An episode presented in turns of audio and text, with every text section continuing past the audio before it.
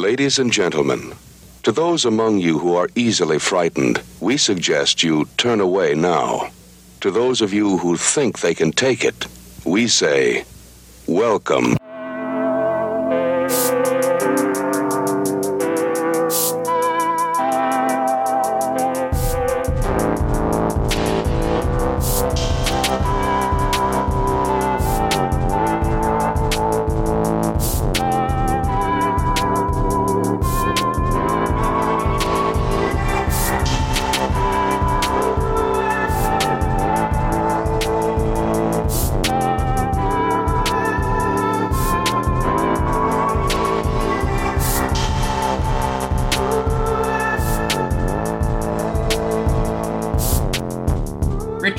A song from a group called Count Valdemar Daninsky. It's from their 2021 album Into the Void, and I chose the song Dusty Ideas. This is the only dusty idea you're going to get on this show. It is going to be full of fresh, exciting, new ideas. Let's get the dusty ideas out of the way. this is going to be a fun conversation. We're, we're going to be diving into something that we've never dived into before. I'm, I'm trying to think. We've done very, very little Euro horror on this show. And the next couple months, we're going to really pack it in.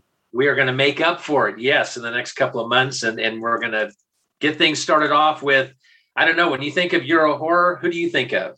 Um, Mario Bava. Barbara Steele. I don't know. Paul Naschy. We're going to have a Naschy November. This is going to be a fun one. We're going to dive into three of his films this month. He played a lot of different characters. We're going to get in Vengeance of the Zombies from 1973. I guess he plays Satan in that. The Mummy's Revenge from 75. Keep in mind these dates. Euro horror movies, they have multiple dates, multiple titles. But The Mummy's Revenge, where he plays, again, multiple roles, that's common for his films. This one, he plays a mummy. And then 1983's Beast and the Magic Sword, where he plays a werewolf, one of the 11 or 12 Valdemar Daninsky werewolf films, and he did a few other werewolf films that weren't part of the Daninsky film. And we're going to dive into that, kind of talk about those films, talk about some others that we've seen, and, and a documentary, and just it is going to be a a episode full of Naschy goodness. That's right, and a little bit about the man himself. I mean, who is Paul Naschy? For those that have not heard of him or aren't familiar with his films, I mean, he's definitely gone through a renaissance the last few years with the release of some of these movies that we've never seen on uh, Blu ray. I'll admit it, I'm a late comer. There are people we will mention, we will mention their books and their podcasts that were pioneers of Paul Naschy. Definitely aficionados now yes. of, of, of uh, Paul Naschy.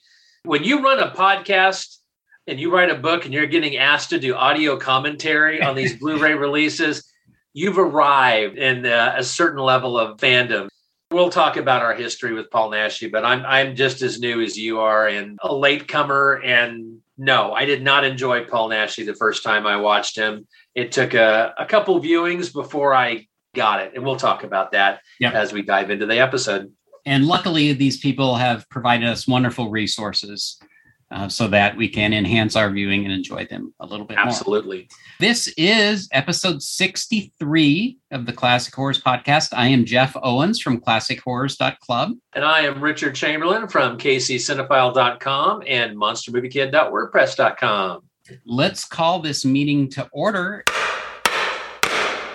For old business, Richard, we have got a nice hearty bit of old business this week. First of all, or this month, we have several new members in the Classic Horrors Club podcast Facebook group page.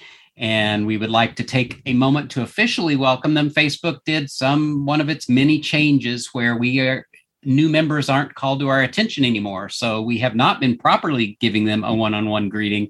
We're going to look into whether we're going to continue with that or not. Regardless, we've got several people that we do need to officially welcome now. I will start out and welcome Susie Steger, Crystal and Russell Casper. Uh, I did it this way so I can do the next one. Vincent T. Hound. I love that. Mark Brown. Mario Barella. John Diminish, Andy Alcano, Steve Smith, and Brian Smith. Welcome to everyone. Thanks for joining the club. Yes. That's one way you can participate and interact with us here on the podcast and in the club is through the Facebook group page. However, we also have a phone line that you can call and leave a message. Let's go ahead and give that number, and then we're going to play messages that a couple people who took advantage of this great feature that we offer. The phone number is 616 649 2582, also known as 616 649 Club. Thank you. No derogatory comment this week. We've got too much to get to. Wow. Okay, our first voicemail comes from Chris Franklin. Hey, Jeff and Richard, it's Chris Franklin from the House of Frankenstein. Well, it's closed down for the season now, but uh, belated happy Halloween and thanks for stopping by the party. Guys, that was fun, even though I know it was kind of an accident that you stopped by. I hope you got to the drive-in okay. And if you guys don't know what I'm talking about, go listen to the House Frankenstein episode. Uh, but uh, that's episode 100 of Supermates. But uh, just wanted to call in and tell you how much I enjoyed your thriller episode. I really love that series. Um, Cindy got me a DVD set a few years back, fan favorites from Thriller, and honestly, that's the first time I had ever watched any of those because it was just never syndicated. And you know, before the advent of streaming, you know, some shows you just never got to see. And it's very frustrating that you still can't see Thriller because it's like, oh, come on, man, put that thing out where everybody can watch it, right? But uh, this set's pretty good. It's got the Grim Reaper, Pigeons from Hell, the Watcher, the Hungry Glass, the Cheaters, the Incredible Dr. Markesan, the Weird Tailor, the Purple Room, the Prisoner in the Mirror, and Well of Doom. So a lot of the episodes you guys mentioned. Uh, it's I don't know what it's going for now, but if guys somebody wants a primer for Thriller, it's a good way to go. Um, really cool that you guys are covering Paul Naschy. I am not a huge Naschy guy, but I have enjoyed what I've seen, and I really enjoy that documentary that came out recently about him. Uh, so I'm fascinated to hear what your guys' takes are on the movies and Dr. Phibes. Wow, you guys, I guess I deserve it after giving you guys grief about Madhouse. But yeah, Cindy doesn't like Dr. Phibes. I, she indulges me on a lot of stuff and, and she's a really, you know, she loves a lot of the same stuff I do. She's always in for a Hammer movie. She likes the Universal movies, but Yep, not Dr. Phibes. And she loves Vincent Price and everything else. So it's just that Dr. Phibes. It's just too illogical for logic lass, which is what uh, she got named over the years, you know. But uh, again, great shows, guys. Uh, looking forward to listening to this Naschy episode. And uh, you guys take care. See ya. Bye. Hey, Jeff and Richard, it's Chris again. I made a big boo boo. I said you guys talked about Madhouse. You didn't talk about Madhouse. You talked about Theater of Blood. Oh man, I get those two movies the titles of them mixed up in my head because because Price is an actor in both. Yeah, he's a movie actor in Madhouse, but then they came out around the same time. You know, same within a few years of one another. So I get them confused. So I apologize. But uh, so I, I had to. I realized as soon as I got off the phone. So I had to call back. So maybe I won't lose all my nerd cred because you know Cindy's pulling me down with that Dr. Phibes thing. So uh, I had to call back and say yes. I know the difference between Madhouse and Theater of Blood. Sometimes, sometimes I get them mixed up. So again, thanks guys. Keep it up. Bye.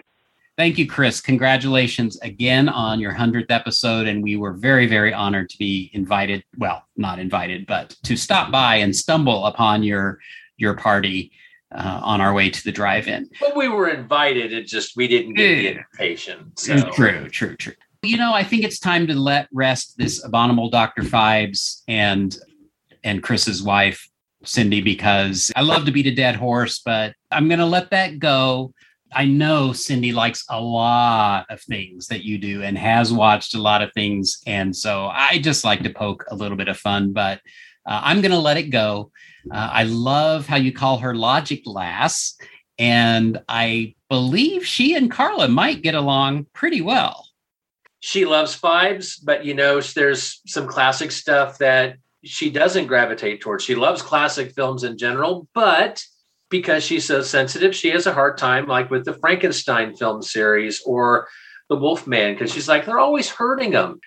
Dr. Phibes, she doesn't have a problem because she's like, well, everyone who's getting hurt in those movies deserved it. So and they're humans, so humans are okay. They're humans, it's not so animals. It's Exactly. No, I think it's just cool when you've got somebody you can share your interest, and even if they don't like all of them. All right. And then our next voicemail is from our friend Bill Mize. Hello, my Rich. Hello, my Jeff. It's Bill Mize, and I'm calling in to offer some slightly late praise for your Satanic September themed episode. Now, this episode was one of my favorites, as it hits a lot of my sweet spots. The first of which being that all the movies are from the 70s, which, as a young teen during that decade, was a formidable time for forming some of my fandoms. The second is the satanic panic, which was so prevalent at the time. I believe this might have even coincided with the whole Dungeons and Dragons makes you worship Satan period, which may have happened toward the end of the decade as we headed into the new wave 80s, which formed a lot of my musical tastes. Your conversation, along with your various agreements and disagreements, had a wonderful flow, and I found myself seeking out all three movies after the show so that I could watch them. Well, eventually. Finding time to watch movies for pleasure as opposed to watching them for doing one of my podcasts is difficult. Yes, that's right. It's podcasts, plural now, as Monsters by the Minute is live, and the first episode dropped on Halloween weekend Saturday. Now, new episodes will be released each Saturday, and for the first season, I'll be taking a deep dive into Universal's 1932 occult classic, but not in a satanic way, The Mummy, starring Boris Karloff, Zita Johann, and David Manners. I hope that you, along with your thousands of Classic Horror Club listeners, will check it out and let me know your thoughts and become regular subscribers. This podcast has been a true labor of love for me, and it's so very, very different from my first podcast, Bill Watches Movies, that I think that folks might even get a slight case of whiplash finally, again, I want to thank you both for all your kindness and support over the years. I do appreciate it. I look forward to seeing you both in person at Monster Bash 2022 and giving you some big dang hugs. Take care and keep talking about the movies that we love because you two are brilliant at it. I love you both. I wish you the best, and I'll see you soon. Take care. Thank you, Mr. Mize, for for another wonderful uh, voicemail. Absolutely, we, have got to hype up your new podcast. We've been waiting a year for this to to finally uh, debut. I regretfully have not listened to it. Everyone knows I'm so woefully behind on podcasts, but it is definitely right there at the top of the list. I, I owe Steve Turek a few episodes, and definitely I'm looking forward to this. This is something fun, something different. You've listened to the first episode. As we're recording this, it is Saturday, November 6th. Episode two has gone out. By the time this episode goes out, we will have three episodes out. What'd you think? Oh, it sucks. It's bad. Just kidding. It's really, really good. I fully intend to keep up with and be ready for the next one when it comes out each Saturday. But it's really good. Just seen that movie. I didn't get my make it through all the the usual Universal films that I wanted to during the month of uh, October. Which you know, I guess that means I can't watch it any other eleven months out of the year, mm-hmm. right? We did watch The Mummy, and because uh, that is that is one that Carla definitely loves. Plus the Christopher Lee version as well, which uh, interestingly enough, we'll, we'll talk about a little bit about both those movies this month because yep. um, they do kind of play a part into one of the films that we're covering indirectly. I know we've been talking a little bit online. Everyone is is excited about Monster Bash next year. The world continues to be in a better place. And, you know, I think it's going to be a jam packed Monster Bash. Bill should just probably set up a booth and just say like a hugging booth or something. he, he is promising a lot of hugs out there. Absolutely. I'm looking forward to getting together with everybody for Monster Bash in June, which seems like a long time away, but, you know, it's going to be here before you know it. Bill said a couple other things I want to comment on. He mentioned some crazy idea about actually watching movies for pleasure and like not writing about them or doing podcasts about them. That would be what you know, I'm kidding. It sometimes I do just want to watch a movie and not have to think about it, not have to take notes, but I do enjoy what I do writing and doing the podcast. So that is a form of pleasure. Certain amount of work involved with it, but wouldn't be doing it if I wasn't having fun. And then the other thing, he may have confused us with someone. He said something about thousands of listeners. Really? I, Maybe he knows something we don't. I don't have any other old business. Do you? No. Let's dive in. Old business Absolutely. done. Let's get to the meat of our episode. You want to start us out? Tell us a little bit about Paul Naschy. Who was he? Well, you're going to hear multiple names. You will often hear the name and often see the name of, and you know what? Okay, here's my disclaimer. There's going to be a lot of Hispanic names in this episode. I will do my best not to to butcher these names. Jacinto Molina, uh, actually Jacinto Molina Alvarez was his birth name. Uh, he was born on September 6, 1934, in Madrid, Spain, right at the right, right before the Spanish Civil War started in earnest. He was born to um, uh, Enrique Alvarez, uh, who was a successful furrier. Prior to the Spanish Civil War, his, his family was was I wouldn't say rich, but they were they were very comfortable. They had a comfortable living, nice home, and a nice life. And unfortunately, the Spanish Civil War came along and did change a lot of that. Going in a little bit of a history lesson here. So the Spanish Civil War essentially was a war between two factions, the Republican and nationalist factions. It went on for several years, and ultimately the nationalists won. This resulted in a dictatorship led by Francisco Franco that lasted through the 40s and 50s and 60s, all the way up to 1975. We'll talk about as we go uh, through our timeline here when we get to the mid 70s and the change that happened. But while we were under this uh, dictatorship, there really, I mean, as, as you would expect, creative freedoms were were much more limited. It was a much more conservative nation uh, under a dictatorship. The fact that any of those early Naschy films were made at all is is really kind of a miracle. They, they were actually separated from the father. The family had to move at one point to the northern end of Spain when it became known that his father was on one side. I can't remember exactly which side he was in, in, the midst of the Civil War, but there was a fear for his life that, you know, the opposition was going to capture him and execute him. And so the family fled to the north to get away from the Civil War, but Civil War eventually reached there as well. And he had to leave his family behind because he was essentially tipped off that, hey, they're coming for you, they're going to kill you he was actually thought to be dead for a period of time. He left, and it was only several years later that he essentially showed up at the family doorstep.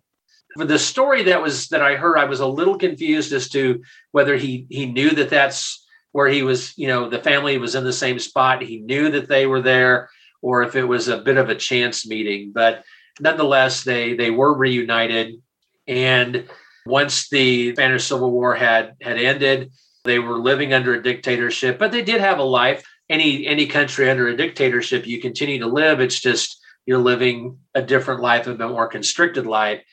But his options were available to him. His father wanted him to be an architect. He wanted to be a weightlifter. He actually became a, a well-known weightlifter, a lot of competitions, winning a lot of awards. But he had a love for movies. And at a young age, he wanted to see a film. He was walking past a theater with his mother, and he wanted to see this horror film. Absolutely not, not going to happen. She wouldn't let him. He went back later, tried to get the theater owner to let him in. Nope, not going to happen. He eventually got in to see the movie, and the movie was Frankenstein Meets the Wolfman. From that moment, he was a lover of the Universal horror films. And over the years, he would see all these classic movies and ultimately really played a part in this burgeoning horror movie fan to want to become a filmmaker himself. But he got into films doing some bit parts. His very first movie was in 1960, a, a film called El Principe Encadenado. He played a Mongol chief. He had a bit part in the well known film King of Kings in 1961. And he was filming uh, an episode of I Spy in 1966. And that's when he met Boris Karloff. At that point, he, he was still known, I believe, as Jacinto Molina. You know, he had an opportunity to meet Karloff. There was a particular story that he relayed about how at the end of filming, Karloff at that point was, I wouldn't say nearing death, but he was in poor health. He was having breathing problems. He was plagued with the back problems that he had. Yet he continued to act because he loved acting. He couldn't imagine a world where he wasn't acting. But getting from point A to point B was more difficult.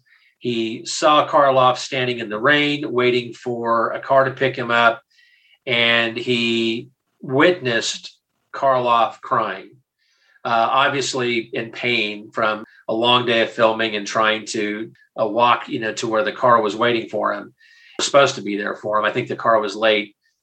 It's a story that Naschy would tell over the years, and ultimately was the title of a 2010 documentary, The Man Who Saw Frankenstein Cry.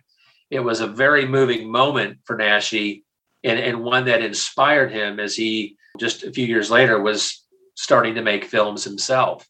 He adapted the name Paul Naschy because Jacinto Molina was too Spanish sounding. And he had like apparently 30 minutes to come up with his, his stage name. He chose the name Paul after Pope Paul VI, and he chose Nashi after a famous German weightlifter, Imre Nagy or Nag, yeah, I think Nagy, N A G Y is how it was. Yeah, Imre Nagy. Okay, again, I'm butchering these hmm. names. Mm. That is where Paul Naschy came from. So we get to 1968. He wrote the script for the movie that was to be called The Mark of the Wolfman. It was a, a very much a traditional werewolf film that was inspired again by his love for the Universal horror films. The thought was to have Lon Chaney Jr. play the part of the werewolf, but he was way too sick at that point, wasn't going to be able to travel. And I can't imagine him being able to pull off the role at that point in his career. So Naschy was essentially given the part by default. Production had started, they needed somebody to play the Wolfman, and there was Naschy, and he was able to get the part. Now, this movie has over the years become known as Frankenstein's Bloody Terror. That was its American release title, essentially as a marketing ploy. There's an animated sequence that's been tacked on at the beginning to explain that the Frankenstein family is now known as the Wolfstein family. You just got to go with it. It makes absolutely no sense. And, you know, certainly Mark of the Wolfman is, is a much better title. But Frankenstein Bloody Terror is, is how uh, the movie has been available for so many years here in the States. You and I have both seen this movie. Now, this is not one we're going to cover full fledged, but you watched it, you covered it on your on your blog this past week, and I'm thought, well, you know, I've got the movie as well. I wanted to go ahead and, and catch it. The copy I had was actually a really good print. I got it off of YouTube. I don't know if it's still there or not. With Euro horror movies, if you've never seen a Euro horror movie, or if you have, you know they are unique. The best way to see them is with the original language and subtitles.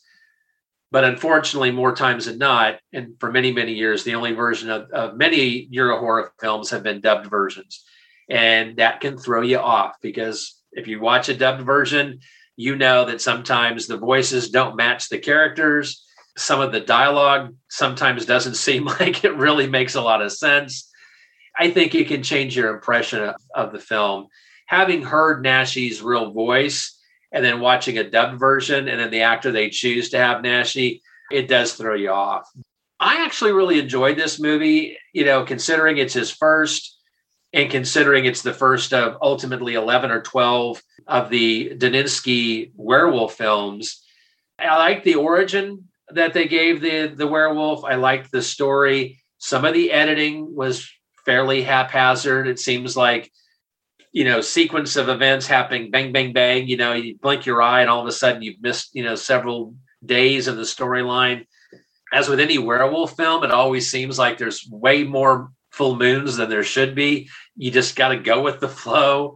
I enjoyed it. Definitely. I, I hope that this one ever does ever get a Blu-ray release. I would definitely add it. But I'm thankful for the digital copy that I have now because it is a it's a good print. I just wish it was in its original language. Did you enjoy it? I sure did. It's interesting. He's set some tropes. I mean, there's the werewolf legend, and he takes a lot of some of those things from Universal and from Hammer, but he adds some of his own. And as we go on and we see other later werewolf movies, he really sticks with those tropes. And I think the biggest one I'm thinking of is that he needs to be killed by someone that truly loves him, someone that would be willing to die for him. And that's a little bit new. He likes that. He sticks with it through everyone I've seen anyway. We should say the origin in virtually every one of his films seems to be different. It's you know, the same character, but they're not really part of the same series. It's like almost each film is almost like a standalone film in, in a way, or could be treated that way. And some yeah, people, there are parts though that like sometimes I think, okay, that picks up, but not maybe from the one before that, but a different one. We eventually learned in the series that it's something that has plagued his family for centuries. So, you know, these could be Valdemar Daninsky's from different points in time. I don't know. But yeah, it's probably a futile exercise to try to connect them all. I want to come back to the full moon thing because I actually noticed that it's not as obvious in some of the ones we watch that every night is a full moon. It to me that didn't stand out as it does in some werewolf movies. It did kind of feel like the start of a series, even though more times than not, right? He what he dies at the end of the film.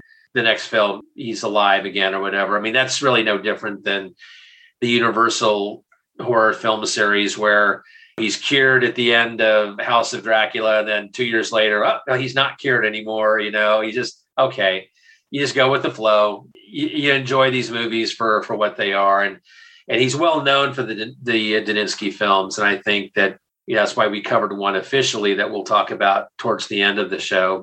This one I thought was just fun because you had watched it and, and covered it on your blog. Yeah. You're covering a lot of other Naschy films during the course of the month, which I think is fun. I, I think I did the same thing with Lionel Atwill month. I covered some mm-hmm. extra stuff. You inspired me to watch this movie this past week, and I have a feeling I will watch a few more Naschy films as the month progresses. If Carla goes to bed early on a particular night, I'll probably stick one in because I have certain films to still to watch. That movie was released in 1968. In 1969, he married Elvira Primavera, and they were married for 40 years. They were married until his death in 2009, had two sons, Bruno and Sergio. That is something Carla appreciated, as oftentimes with musicians or actors, there's multiple marriages and mistresses and all sorts of stuff. He was a family man. He was you know, very passionate about his family. He's very passionate about his films, his love and appreciation for the classic horror films, and I think that's something to appreciate uh, about him. There's a lot of this is covered in that documentary, The Man Who Saw Frankenstein Cry. The movie's an hour and 17 minutes. There's some fun anecdotes on there from people like John Landis, his wife, and, and his two sons are on there as well. A lot of fun clips and a lot of other people offering thoughts. It does really show the, the love and appreciation that Naschy had for the films that he made. I'm going to go ahead and mention what my Bible for this episode was, and that's the book Human Beast, the films of Paul Naschy by Troy. Yeah, Howarth. we should mention that. The Naschy Cast podcast set the bar for any Naschy discussion on podcasts. Rod Barnett and Troy Guinn, they were the originators of that. And then, of course, author Troy Howarth did Human Beast, the films of Paul Naschy, which I referenced, and so did you. Troy has written quite a few books uh, he certainly loves Euro horror and highly, highly recommend uh, listening to the Naschy Cast podcast and getting this book if you have a love and desire for Naschy by the time you get to the end of our show. There are a couple things that set Paul Naschy apart from other people in the genre that we know and love and celebrate. I think what is unique for him is that he did everything. He wrote, he directed, he produced, he acted. And not many of our horror icons have done everything the way he has. Then the other thing we talk about his horror movies, I mean, that's what we're doing. He had an absolute devotion to it, but his career didn't begin and end with that. He there are a lot of other types of movies in his career that he did which you know we won't even be addressing. And you mentioned he loved his family. I don't know when he had family time. I mean eh, some of these years he's got five and six movies coming out. Especially the time period of 1973 i think you know he was cranking out a, a tremendous amount of films in that given year crime dramas and and, and dramas and television work and stuff that he was involved in from a production standpoint but not actually involved in in front of the camera. We know him for, you know, his horror movies, but he did do so much more. 1969, he makes, or maybe he doesn't make, his hmm. second werewolf film, The Nights of the Wolfman.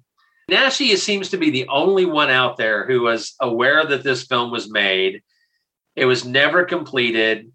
Supposedly, the only copy of the film was destroyed, what car accident or some nonsense like that. I don't know that this movie ever was made. Naschy claims that it was, but nobody else has ever surfaced and said that it was made. Maybe they filmed a scene or something. It was never finished. I don't know. There's a lot of mystery around that film, and I don't think it'll ever surface. That's where we say 11 or 12 Daninsky films, 11 that are official, question mark on the 12th. 1969, uh, we should mention Assignment Terror, which is the next film in the Daninsky series. This, of course, is the movie with Michael Rennie playing a space alien. Towards the end of his life, Michael Rennie, best known for The Day the Earth Stood Still. I've seen this one a couple years ago. It's good. It's not great. It's a little odd mishmash of ideas. Have you seen this one? I have, and I I like it a lot. It's not a good movie by any means. I mean, uh, technically, but it is just fun. I mean, when you've got an alien whose idea to enact his plan is to revive basically the universal monsters, I love it. It certainly is odd in a lot of ways, but I don't know. Just the fact that Michael Rennie is in it elevates it, even though it no, it's not Michael Rennie's best film. and his days of the day the earth stood still were long gone by this point, but still fun to see him. Next, I guess, technically around 1970, we've got a couple of other Wolfman films or Daninsky films. We have Fury of the Wolfman and Werewolf versus the Vampire Woman. Werewolf versus the Vampire Woman was my first Naschy film. And uh, I saw that courtesy of a dubbed public domain print. It's a public domain film, the dubbed version, and it was oh gosh, 15 years ago, maybe give or take. I bought the film on a double feature DVD, and I believe it was paired off with the Screaming Skull. It's been a while since I've seen it. I know there there is a vampire woman in there. I've heard some people say it's one of the better ones in the series. I remember enjoying it. For whatever reason, I didn't gravitate towards more Naschy after that. I couldn't get into it. And as I had tried other Euro horror movies around that time, at that point I was like, you know what? I just I don't think I'm I'm a fan of Euro horror. And then some of these movies started coming out on Blu-ray. And so I said, you know what? I'm going to give Naschy a try again. Everyone keeps talking about him, and I keep hearing this about Naschy and that about Naschy. And I can't even remember the first film that I watched and said, you know, maybe I'll give this another try. And then I enjoyed it. You may like something at one point in your life. And as you get older, sometimes you like the same thing you did when you were 12 years old. Sometimes what you liked when you were 12, you're not going to like later in life. Other things, sometimes it's the quality of the print. Sometimes it's just where you are. Sometimes it's the viewing experience and I think that's what it was with Naschy. I think I just wasn't in the right frame of mind. But now, here in 2021, I've seen a lot more Euro horror. I know that I have to be in the mood for it. It's not like a Universal film where I can plug that in and I'm just immediately good to go. I've got to be in the right frame of mind for Euro horror. But I appreciate it a lot more and I enjoy it a lot more than I used to. And that's exactly where I'm at with Naschy. My love for him in 2021 wasn't there. I think even three years ago, I, I, I would have counted my fan, myself a Naschy fan three or four years ago, but definitely am now. And I think when the the Paul Naschy collections came out from Shout Factory, I jumped on those because I was like, I'm not going to get left behind. Like with the Vincent Price collection went out of print. And I think that's the that may have been when I bought those two sets and I started watching the films. I was like, okay, I'm appreciating it. These are good prints. They're subtitled, and I'm just I'm enjoying these films a lot more than I did just a few years earlier. My history is similar to yours. I tried watching some Naschy films many years ago. I don't even remember. And I went to the ones that, at least at that time, were the big ones Horror Rises from the Tomb, Count Dracula's Great Love, Hunchback of the Morgue. I, I say big ones. I guess maybe those were the ones mostly available at that time. Count, Count Dracula's Great Love was the second one I watched, and that's what turned me off. I remember I bought the Elvira copy, yeah. Elvira's movie macabre copy of it, and that movie bored me to death. And I'm like, I think I'm done with Naschy. Yeah, so I was the same way. In fact, to this day, Count Dracula's Great Love is my least favorite. I I think yeah. I gave it only a three out of ten. Now I am very eager to revisit those this month as we go through Naschy November because I want to see if my tastes have changed. Took you know basically those three, and like you, I was kind of turned off. But then I'm going to add another name into this uh, mix, who I've mentioned before, John Kitley from Kitley's Crypt, was always a big Naschy fan, always talking about him, posting about him.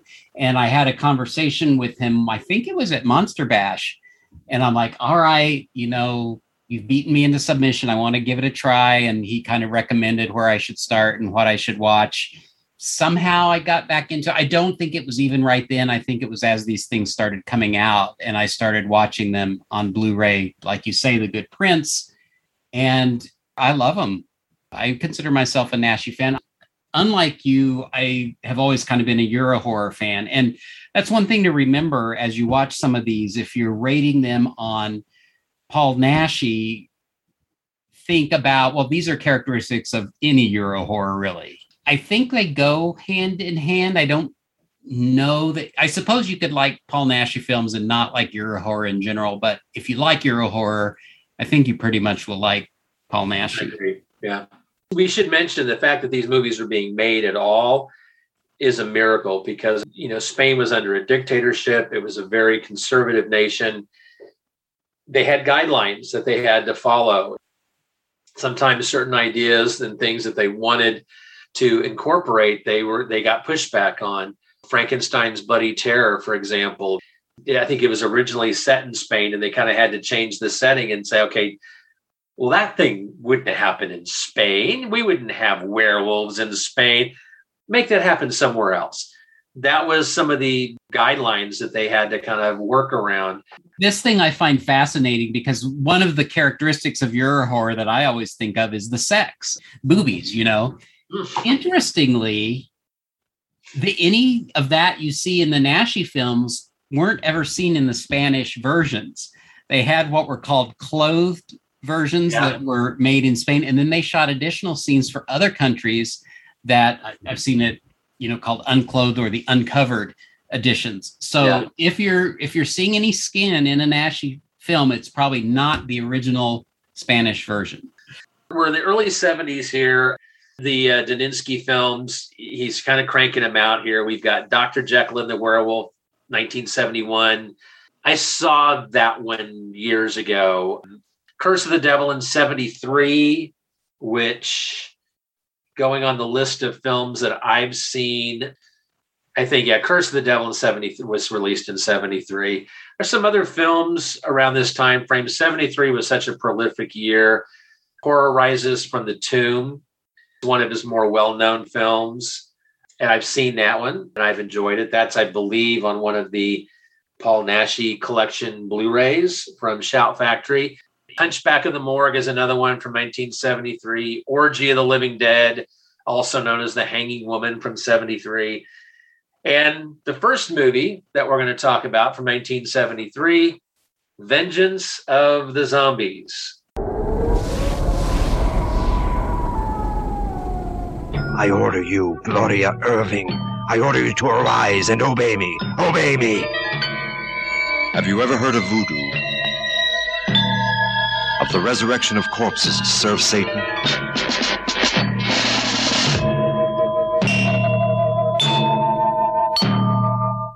Drops of human blood. Corpses that have disappeared. Voodoo. Voodoo. Hawkins, here in London, someone is resurrecting corpses, creating zombies.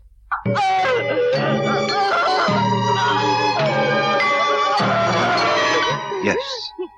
Zombies to wreak vengeance. Zombies which murder, which torment, which kill.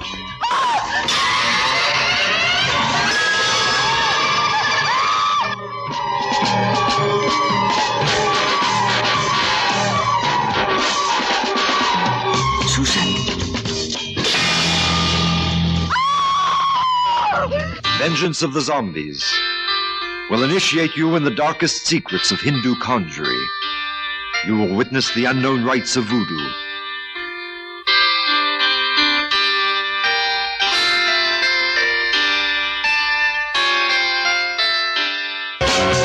In an orgy of blood and horror.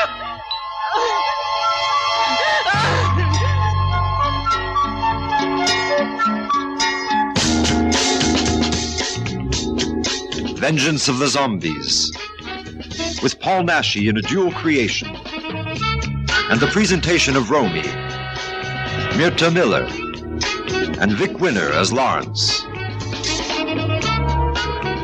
A fascinating drama of ancestral and ancient rites in today's modern world of London. Vengeance of the Zombies.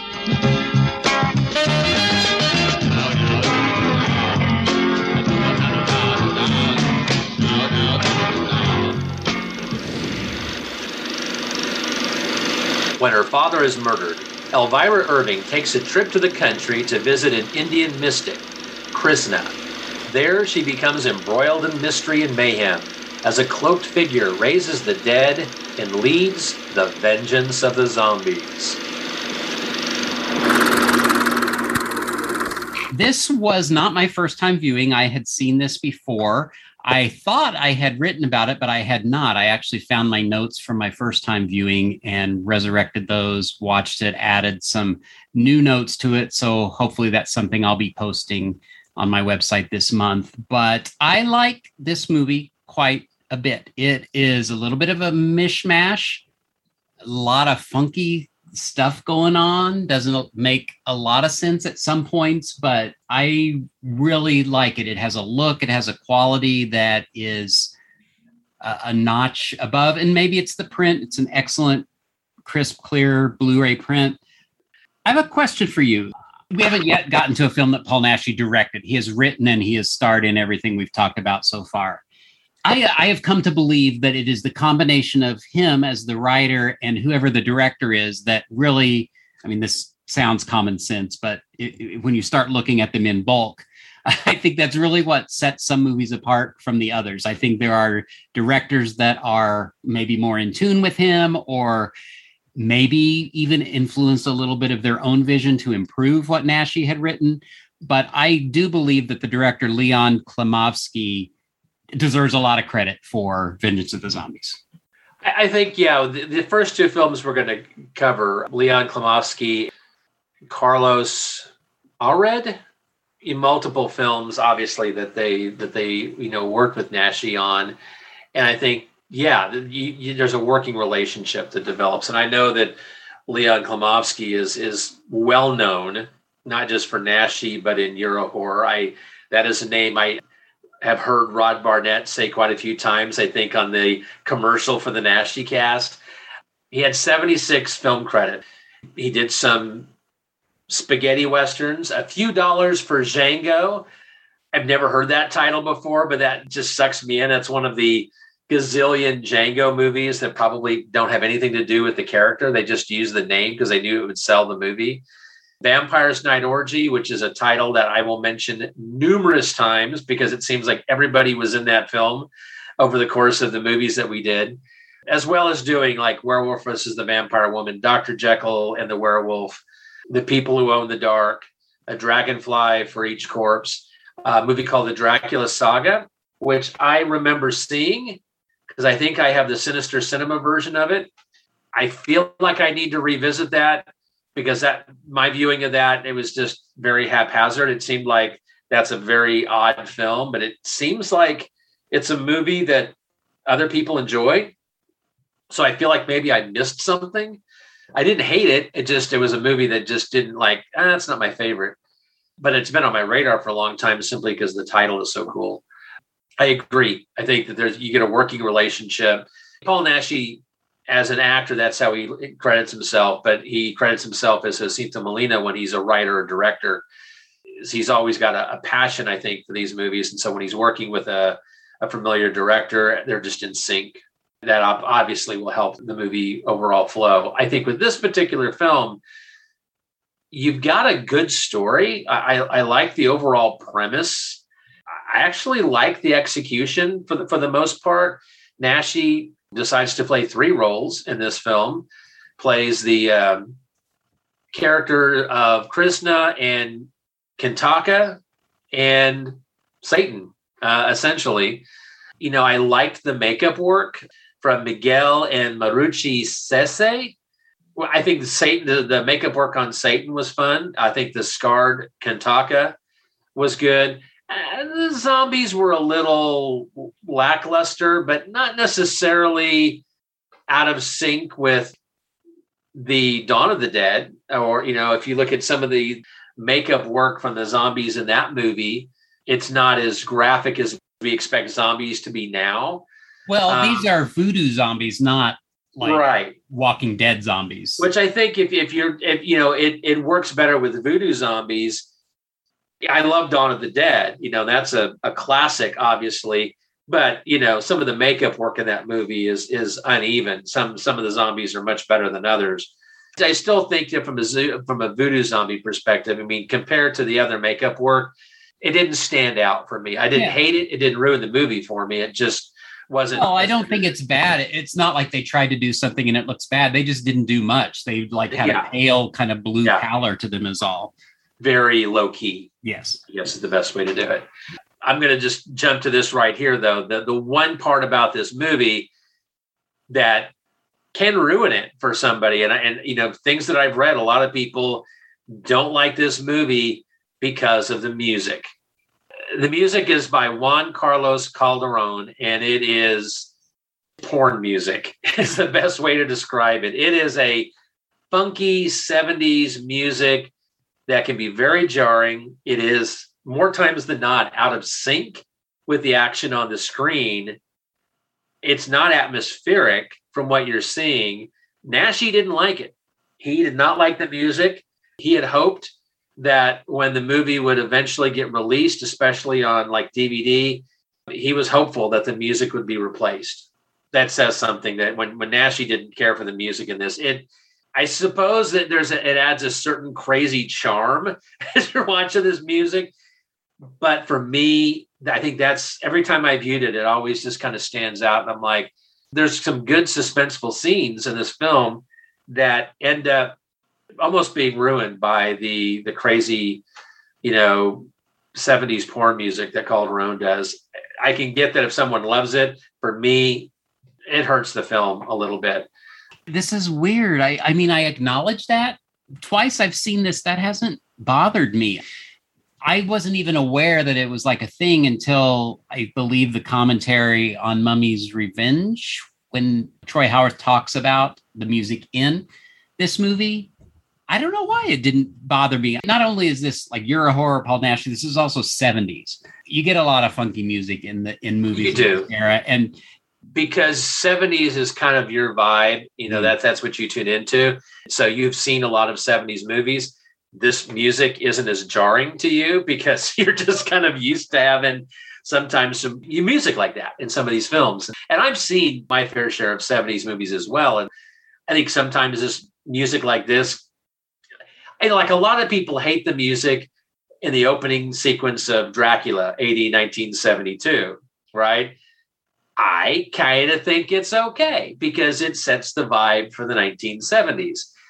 I don't have a problem with some of the music from the Satanic Rites of Dracula because again, like that really funky opening. Now, yes, I totally get it.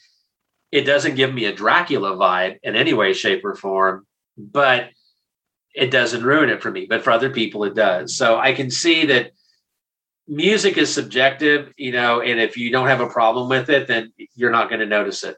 It's not going to pull you out of the moment. Like you'd get a taste of something different, and then all of a sudden it's like bow chicka wow wow kicks in, and it just kind of like, whoa, that was kind of throws me.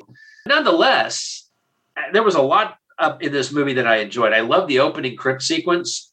I thought that was a lot of fun. It kind of set the pace. There was some the unevenness. I think the the Elvira sequence with with Satan. I really did feel like I was getting ready to watch a porn movie there, like a really you know bad porn. But then like you had the, I think it was almost I think right in that same scene or or similar because there was a lot of sequences where you were in the for lack of a better term, Satan's chamber, right? You know, where Satan and the the voodoo zombies were there. There was the really intense chicken scene. I immediately thought I was like, thank God, Carlos watching, her head would have exploded because that made me uncomfortable. You, that had to be real, wasn't it? I well, mean, it was. It had oh. to be. Chop off the head of a chicken, and the chicken's sitting there, and the legs are going like crazy, and I'm like, oh my lord, that's that's intense. You know, other people, it's not going to bother. You've got the girl wearing the the mask that looks like she's the unknown comic from the Gong Show. you know that really weird like almost like square mask that she's wearing. I that's what I thought of. I thought that's the unknown comic. That was kind of weird. There was some odd editing in the movie that sometimes scenes would just really kind of jump around. But again, that's kind of a style. And I'm used to that. It didn't really throw me. It just whenever it happens, sometimes it's kind of like, did I miss something? You know, and I know that's just common for for Euro horror. So you, you just you do kind of get used to that but I did like the I like the overall story. I, like the idea of the character of Krishna and being under control, and I liked the reveal of exactly why his brother was the way he was. I like that. I like that little twist that we get. I guess we'll mention some of the cast here. The character of Elvira was played by Romy. Only 18 credits. This was really her biggest movie besides the Killer with a Thousand Eyes. Keep in mind, I might be missing something because a lot of these movies were in Spanish titles. I might be missing something big. Mirta Miller played the character of Kala. She was in 85 films, including Dr. Jekyll and the Werewolf, Count Dracula's Great Love, and a Santo movie that actually a few people were, were in Santo versus Dr. Death from 1973. I don't have that one. It's one of the 70s Santo films when things were getting a little funky for Santo. Hmm. Maria Kosty plays the character of Elsie. 90 credits, lots of TV work in recent years. She was also in Killer with a Thousand Eyes, The Dracula Saga, Night of the Sorcerers, Exorcismo, Night of the Seagulls, part of the Blind Dead film series, which is something I think we should cover on this show at some point. I love that film series. Dragonfly for Each Corpse, another Naschy film that she was in. The character of McMurdo was played by Luis, not even going to attempt the last name, C I G E S. 179 film credits, including Horror Rises from the Tomb, The Dracula Saga, Vampire's Night Orgy, and Night of the Seagulls. This movie was released in 1973 in, in Spain, June 27th in USA, December 31st. This is probably from this time period one of the more well-known Naschy films and uh, I can see why. It's a fun story, and, and Naschy playing three characters. I think it's a good plot. I think it was well made. I think the ending was odd, not giving away the, the ending, but the very last scene, you had this big climactic event, and the police show up, and then everyone just leaves. and that very last scene, it's like, okay, there, there's a lot of dead bodies, and everyone everyone leaves. Like the cops leave, you know, everyone just gets in the car, And then bang, crazy porn music comes back in, and that's it, end of the movie. And I'm like, it was a little odd for me. I was like, shouldn't somebody be staying? And well, we'll just leave the house alone and we'll never go back. I don't know. It was kind of funny ending. I enjoyed it. I, I did. I enjoyed this one. And not my favorite of the three that we're going to cover, but definitely, you know, for a third time viewing, I, I can say that if there was anything about this movie that that I would change, it would most definitely be the music. A couple other things I want to point out. Again, probably going back to the director, the dream nightmare sequence is what sticks with me about this movie. I kind of apply that to the whole movie. Like instead of thinking, oh, wow, that's a really bizarre, funky piece of this movie, that's how I think of the entire movie, if that makes any sense. Oh, yeah, yeah. Um, so that whole sequence is just fantastic. There's an earlier sequence where Elvira's in bed, and this is right before she discovers her father's been killed, and this Gloria that has been resurrected from the dead creeps into her room and is leaning over her bed. And it, it's Elvira's point of view from the camera. And this Gloria is leaning over, and it's just so surreal. Her head is like kind of bobbing a little bit. You, I don't know if you remember that. yeah, that yeah. was really an excellent shot. The whole thing of how this cloaked figure gets people to slit their throats, and then he collects the blood, pours it on wax figures, and lights it on fire, and that's what raises the dead. I guess sort of. So there's a lot of creative shots of people cutting their own throats. One was like just from a can of pop or something, you know, he used it to cut his throat. That was interesting. Then the the one with the station agent at the train station, that was really gory when he cut his own throat. Yeah. Uh, we talked about the chicken.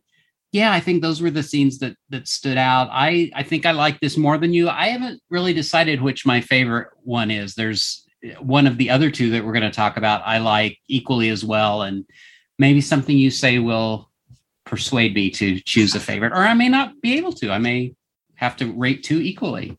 I mean, I'll, just say this now. I enjoyed all three films. There, were, there was none of these films that I didn't enjoy.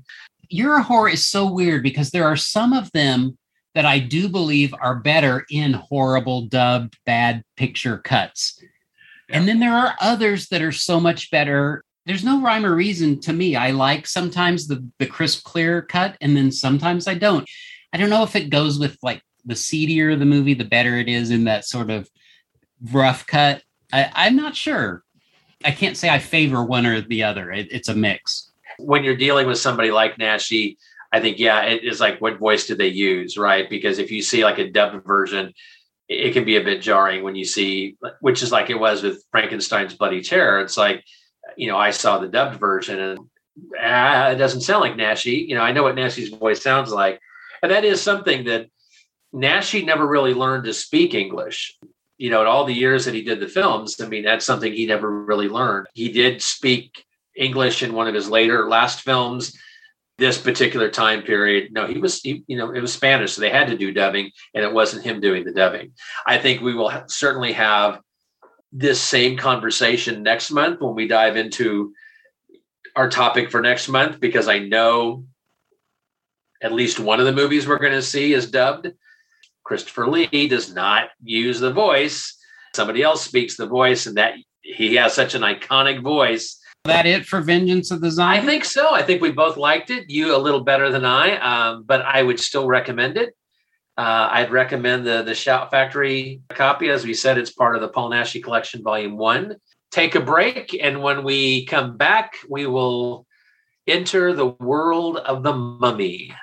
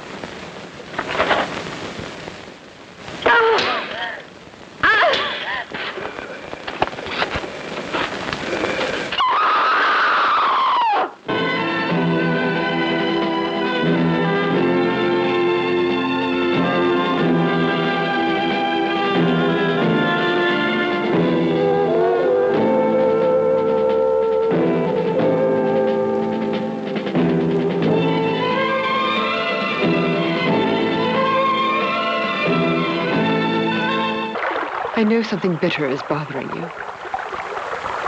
You can tell me what it is, my dear. Helen, I know how to understand you. My father is a paralytic, and I'm responsible. I told father not to go. The weather was awful that night. But he insisted that he accompany me. When we returned afterwards, the horses went wild, and father was dragged beneath them. Helen, you're not to blame. Believe that. Everything was written. Finally, I shall have my eternal liberty. Soon my beloved Marna will be by my side once more.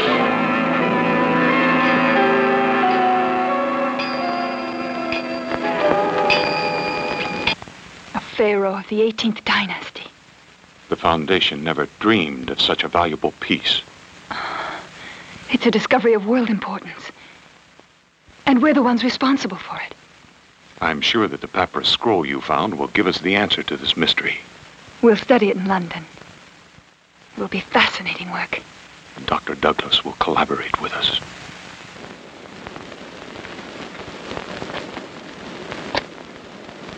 Ah! Ah!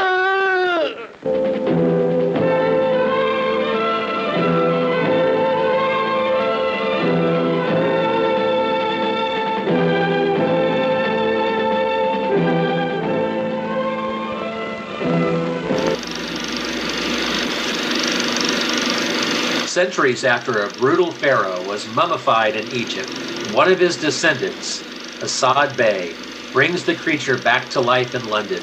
Bey himself becomes the suspect in a series of murders, but little does Scotland Yard know that he's merely leading the mummy's revenge. Richard, before we dig into Mummy's Revenge, we mentioned a couple of other movies in this same time period, but we didn't really say if we had seen them or not. What other ones of Paul Naschy have you seen between or around Vengeance of the Zombies and The Mummy's Revenge? I had seen Dr. Jekyll and the Werewolf or the Wolf Man. I know it's seen multiple titles. Um, I had it and then I don't have it anymore. I have a copy of it, a digital copy, but it's like missing the opening credits. So I don't know if it's missing anything else. It's like I have it as a like a temporary, hoping that the Blu-ray gets a release soon. I remember enjoying that movie though. I've seen Horror Rises from the Tomb, uh, which I enjoyed. Mentioned Count Dracula's Great Love, which I would like to revisit a better print. I have a copy of a movie that he did. It was released, I guess, in July of 73. I'm not sure of the title. Crimes of is it Pet Petiot or Petriot? Oh, you do have that? I have an MP4 of it or a digital copy. Ah, it's on my list to watch this month, and I it is on YouTube. That might be the same thing you've got. It's where I got it from was from Okay. YouTube. Yeah, I it's it's uh, piqued my interest. I haven't seen that one yet though. Hunchback of the Morgue, which I have seen. Orgy of the Living Dead, also known as The Hanging Woman. That one just got released on Blu-ray. Who put that out? That was a different label, I think. Yeah, I'm not sure I have it. Yeah, it's in the other room. I enjoyed it. Not one of Naschy's best. I don't think he's got a big part in that one, if I remember Hmm. correctly. Curse of the Devil, which I think it was made or released right- right around the same time as as the our next film. I have that one on DVD. I remember seeing it and I enjoyed it, but I can't really remember anything specific about it. It wasn't my favorite of the Daninsky films.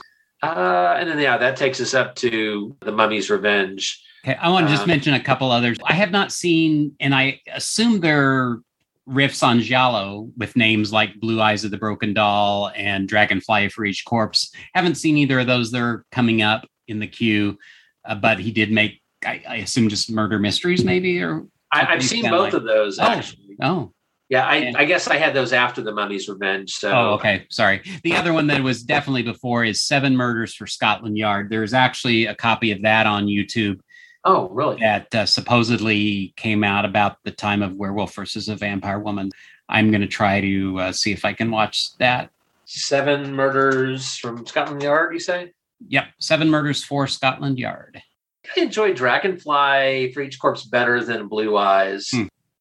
Dragonfly kind of had an interesting premise with the leaving the dragonfly at the crime. I'm not a big fan of Giallo. Uh, I have tried that numerous times and it just doesn't click with me.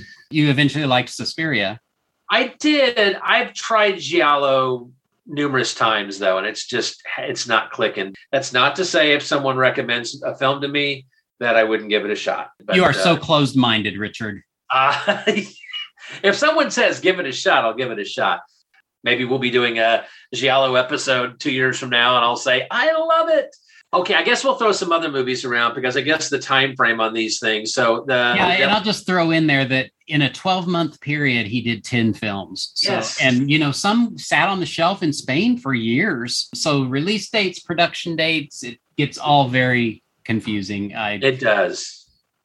Yeah, so there's The Devil's Possessed, Fury of the Wolf Man I have seen. I like it better than a lot of other people. Exorcism or Exorcismo I enjoyed that one. He, you know, Naschy plays basically the the priest. I think performed the exorcism. That was a fun flick.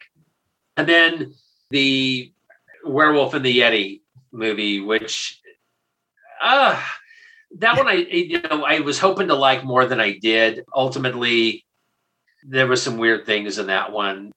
What was the deal he had with the Yeti? Because in some of the movies, he's aware of because of an encounter with the Yeti. Do they play up on that at all? Or? I think so, but I think the the Yeti wasn't done well in this movie. It really comes across feeling more like a guy rather than a monster.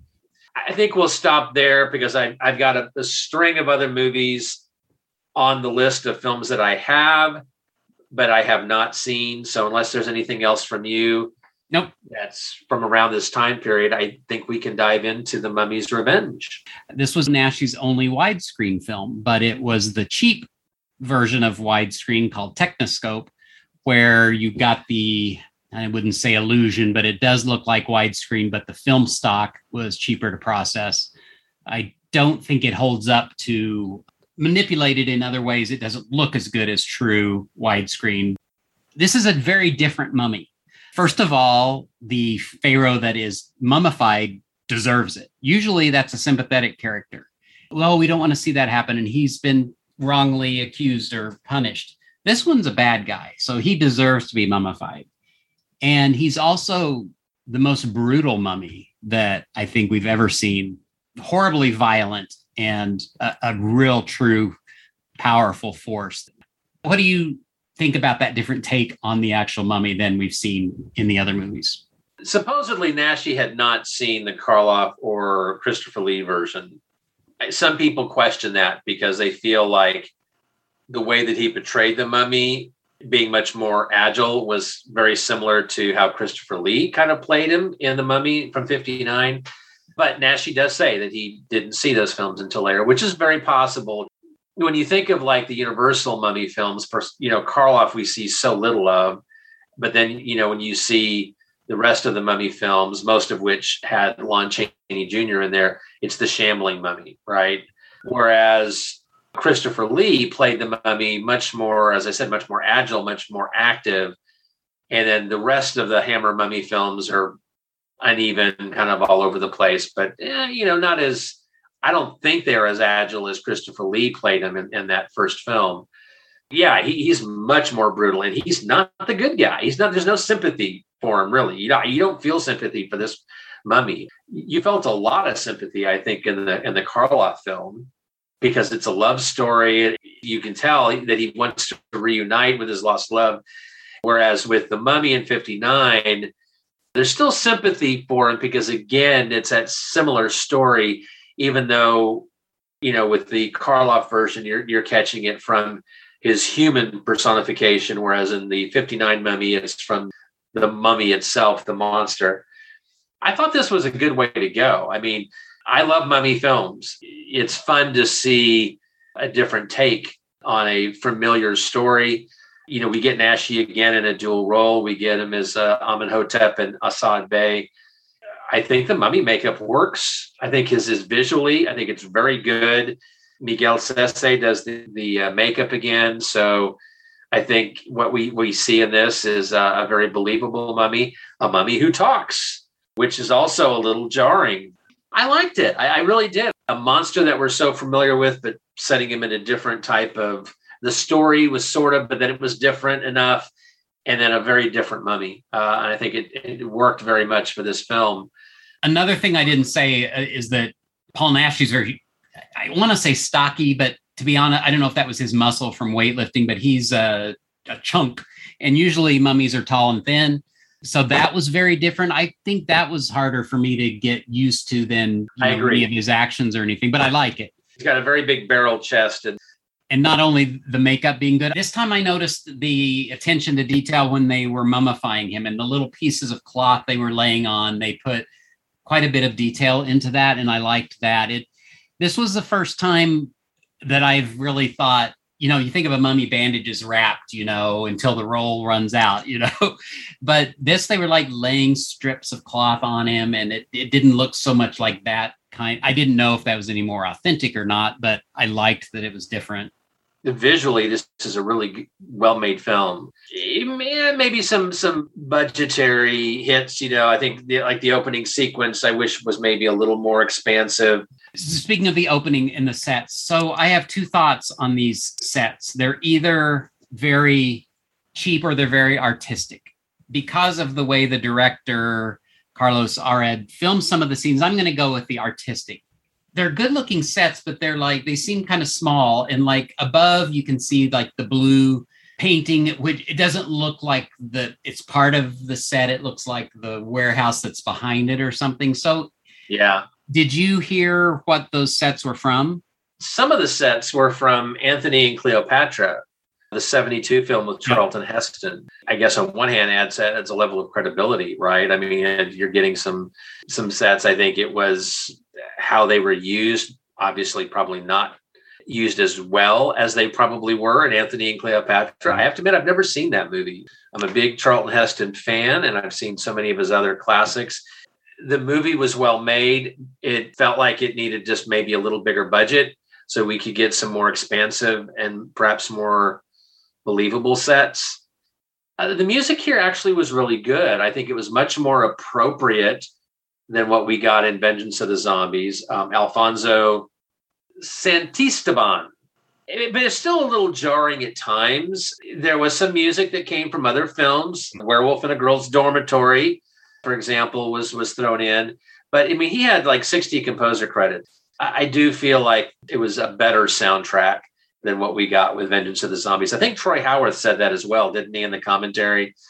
Yeah, Uh, I, yes, listened, he- I, I watched this one with the commentary. I did too. Yeah. No, he liked the music in Vengeance of the Zombies, but this one, yeah, he went on and on about how he wishes he could place all the movies that the music comes from. You know, this didn't have this uh, like an animated opening. I love that. Yes. Yeah, where they take a, we may have talked about that before, where there's a drawing or a painting and then it's the, the live action behind it fits and it dissolves into the live action. Yes, I thought that was a, a, a wonderful transition that they did.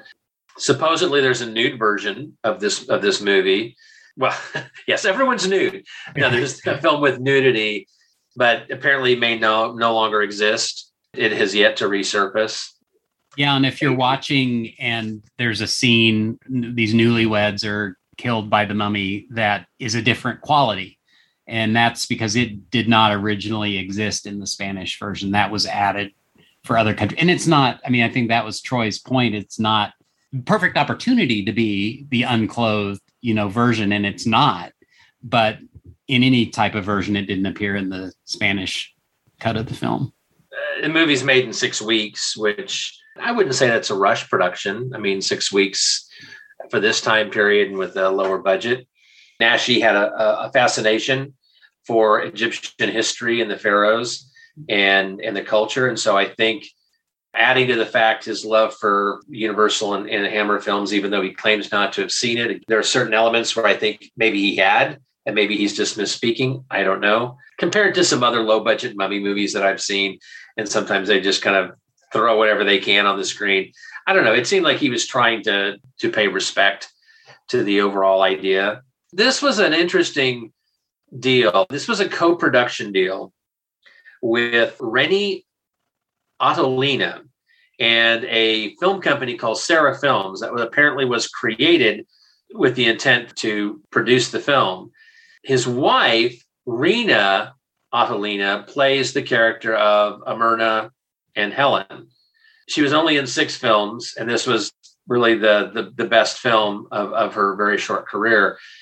Renny Ottolina, though, so he lived in Venezuela, had some some family, and there was a lot of crime in Venezuela, a lot of corruption, and he was involved in in politics. And he eventually had to get his children. Uh, I think he had daughters, had to get them out of Venezuela and living in Miami for their safety. He died only three years later in 1978 he was running for Venezuelan president and died in a mysterious uh, accident. Mm. And yeah, enter your conspiracy theories here. Clearly, he was going against the grain. Who knows what happened? But uh, yeah, a very unfortunate end. This was probably the, uh, I don't know any other films that Sarah Films made, but probably the most prominent, most remembered now. The rest of the cast, we should mention, obviously, Paul Naschy. We got Jack Taylor, playing Professor Nathan Stern. 127 credits. He was Igor in the Nostradamus film series, which I actually watched that earlier this year. That's a four film series that was actually like a chapter serial, kind of the way they made them in Mexico and then break, broke it up over four films. I enjoyed that film series. I actually would love to have that in its original Spanish language. He was also in one of the Neutron films. Neutron was kind of a poor man's Santo. Neutron versus Dr. Caronte. He worked with Christopher Lee in Count Dracula, the Jess Franco 1970 version. He was in one of the Blind Dead movies, The Ghost Galleon, which is the third film in that series, the public domain film. that movie always makes me laugh. I love the Blind Dead movies. That's my least favorite of the series because it takes place on the ship, which is a great setting. But whenever they show the shots of the ship, it's just a toy boat in a tub of mm-hmm. water. It's so bad. Vampire's Night Orgy. Haven't mentioned that one before. Night of the Sorcerers. He was an exorcismo. And hey, Steve Turek, this is for you. He played a priest in Conan the Barbarian. Maria Silva played Abigail, 75 film credits. She was in The Awful Dr. Orloff. Tombs of the Blind Dead, the Blind Dead reference, and Curse of the Devil. Helga Liné. I'm gonna Liné, yes. Yep. Played Xanifer. Yep. 142 credits. The Blancheville Monster, Nightmare Castle. Was actually in a couple of the Agent 007 movies. There was a trilogy of films. I have them, I haven't seen them. Mission Bloody Mary and Special Mission Lady Chaplain. The other film in that series is from the Orient with Fury, which is an awesome title. The Dracula Saga, Santo versus Dr. Death, and the Vampire's Night Orgy.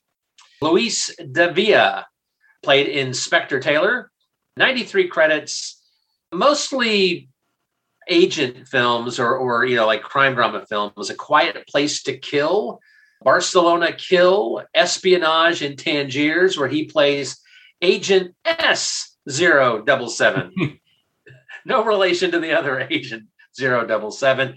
And yes, those are obviously inspired by Agent 007, James Bond, one of many Euro spy films at the time.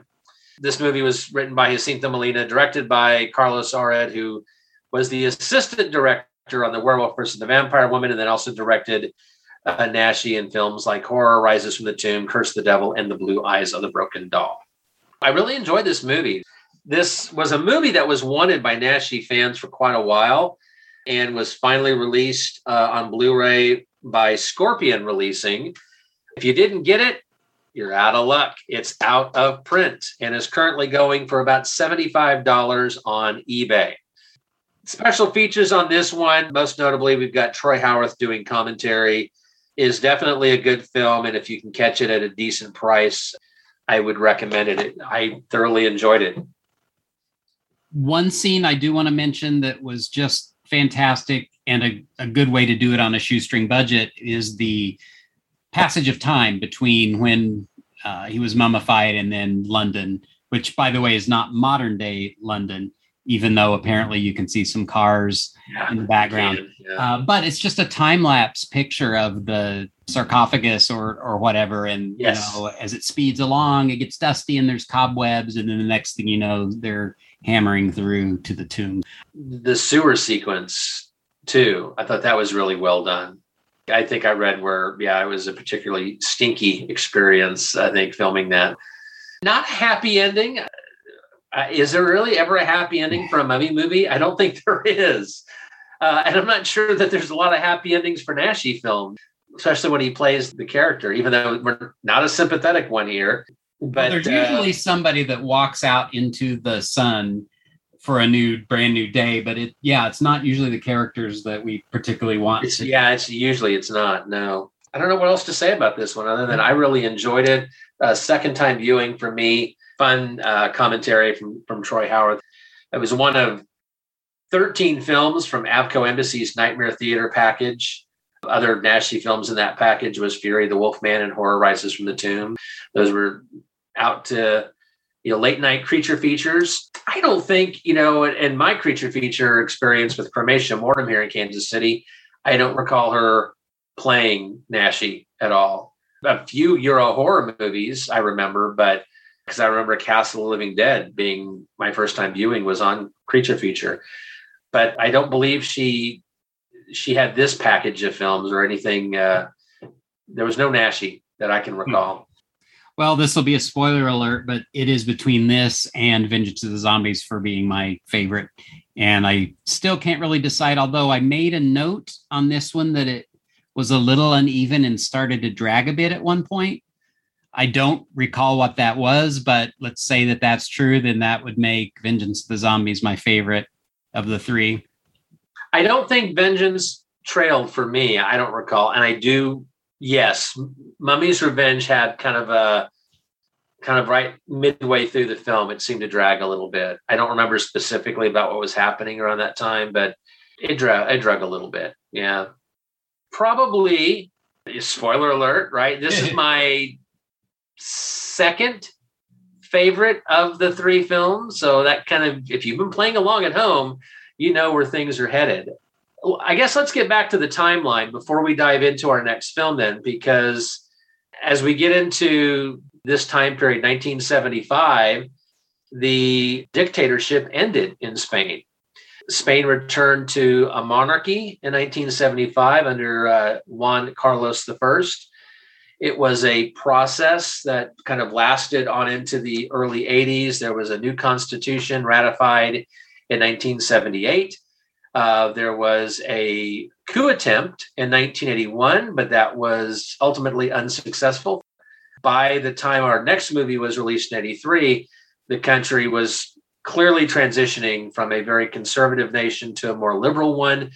Filmmaking became a much easier process uh, as well when you didn't have a dictatorship and the confines and the rules and regulations being passed on. Richard, that makes me wonder is now the time that you could tell us what else was going on in 1983? What a Am I jumping the gun, or is this a good time for that? No, It's a good time for that. I do want to mention, I'll, I'll backtrack real quick. Okay. I have a succession of films in my collection prior to 1983 that I have not seen. And we've been talking about movies that we have or haven't seen. Crimson from 1976. This is on Blu ray from Redemption. I think it's still in print. I need to get the Blu ray. I have a digital copy of it. The People Who Own the Dark from 1976. I have the Sinister Cinema version of this movie. It's on a drive-in double feature number 164 with a film called The House with the Laughing Windows. I have not seen it yet. Okay, Inquisition from uh, May 1977, Blu-ray. I've got it. Haven't seen it. The Frenchman's Garden from June of 78 just got released on Blu-ray this year from Mondo Macabro. Not a horror film. Uh, and another Daninsky film, Night of the Werewolf, which was released in 1980. Going back to films that I have and have not seen, we have Human Beasts from 1980, which I will be talking a little bit more about in a second. I do have Night of the Werewolf on Blu ray. So then we have Panic Beats from uh, May of 82. I know that is a Mondo Macabro film. I have not seen it. Now, unless there's anything else that you have on your list that I missed, now we're up to May 1983. A couple um, that don't have, haven't seen, don't know if they're available, but just sound curious to me. One is uh, El Transsexual. Is that really like what it sounds? Do you have any idea? And yeah, it, it is like about what it sounds like. I think they mentioned that in the Man Who a Frankenstein Cry documentary. Yeah, it was controversial. And yeah. then Mystery on Monster Island. I forgot to mention that one. Yeah, that's that one. I think does that have Christopher? Not Christopher Lee. Does that have Peter Cushing in it? Ah, I believe so. Yes, Naschy's role in that is really small. It wasn't a film that he necessarily made. He was kind of hired to be in it. Should mention so Inquisition made 1976. That was his first film as a director. He formed, and is it pronounced Aconito Films? A C O N I T O? Asanito? Aconito? That was his film company. As we get into the 1980s, he has his film company. As we'll talk about in a minute, the events. I have a lot of cool information leading up to what made when he made our next film that we're going to be covering. But now, I think so. Maybe. So we have not done 1983 yet. So what was going on in the world in 1983? Well, gas was 96 cents a gallon. Don't we wish those days were back? Inflation, I'm mentioning this because I do a comparison. So inflation was 3.22%. It is currently 5.4%.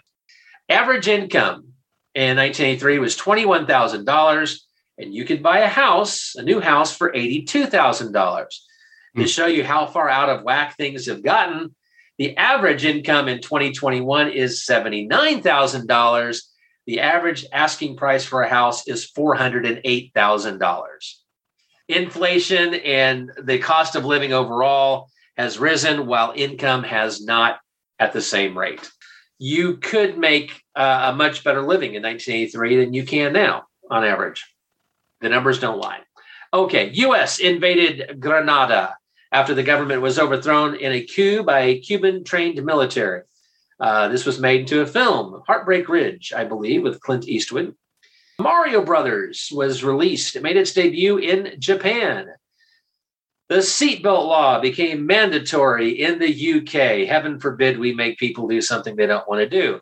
The uh, US Embassy was bombed in Beirut. Sally Ride became the first woman in space on the Challenger space shuttle. Microsoft Word had its first release, still with us today. Swatch Watch had its very first release. The US president was Ronald Reagan. The Japanese prime minister was Yasuhiro Nakasone. Why do I mention that? You'll find out in a moment.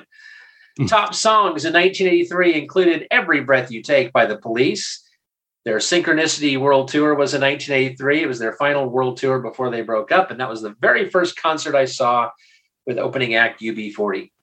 Beat It by Michael Jackson, Down Under by Men at Work, Total Eclipse of the Heart by Bonnie Tyler. Top movies were uh, Star Wars Episode 6, Return of the Jedi, Tootsie, Flashdance, Trading Places, War Games, and Octopussy. Not one of the top movies of the year was E.T. Did you know upon its initial release that E.T. made less money than Jaws 3D? I did not know that. I thought it was a gangbusters from the start. It was one of the top movies of the year. It was, I think, in the top 20, but it was not in the top 10. It was not, it made more money upon its re release. It was a film that kind of continued to gain momentum. Its VHS release, which came out in 1988, because I was working at Duncan's Movie Magic when ET was a pre order, and it was one of the first movies priced to own at $20. It was a big deal to get ET. But no, it made less money in its initial release than Jaws 3D. Huh. Okay, that's what was happening in 1983. And of course, also happening in 1983 was our next film, The Beast and the Magic Sword. Le tengo encerrado en las mazmorras y tal parece que el prisionero sea yo. Pero temo ajusticiarle. Temo que la maldición se cumpla y mi pueblo quede condenado. Que la eterna maldición del Señor de la Noche caiga sobre la estirpe de los Daninsky. Que jamás los espíritus de los que llevan su sangre encuentren la paz. Tu hijo ya está maldito. Un hombre víctima de una maldición sufre una terrible enfermedad y recorre el mundo buscando la curación de su mal. Solo un sabio en el lejano oriente será capaz de curarle, pero para llegar hasta él deberá vencer los más insólitos obstáculos. La bestia y la espada mágica, una narración sorprendentemente nueva sobre un tema clásico del cine universal.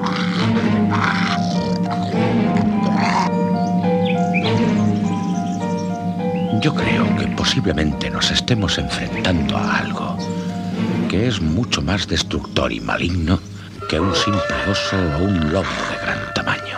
¿Plata? ¿Para matar esa bestia? Valdemar, bebed esta pócima. Sus efectos os harán regresar al pasado.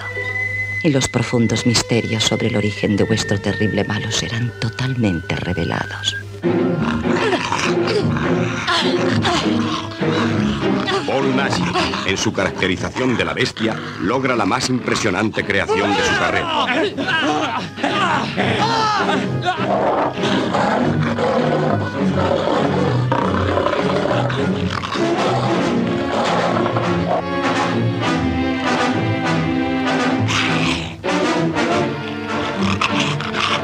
Shigeru Amachi, como el sabio Tian, es a la vez el más arriesgado y diestro samurái.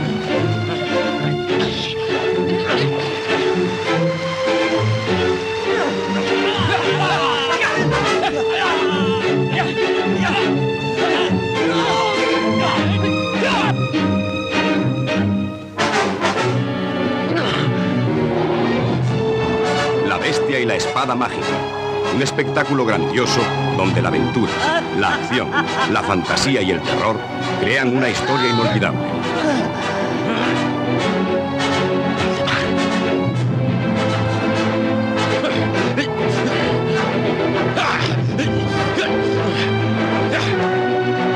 La bestia y la espada mágica. Una obra maestra del cine fantástico, cuya grandiosidad y belleza marcan un hito jamás igualado.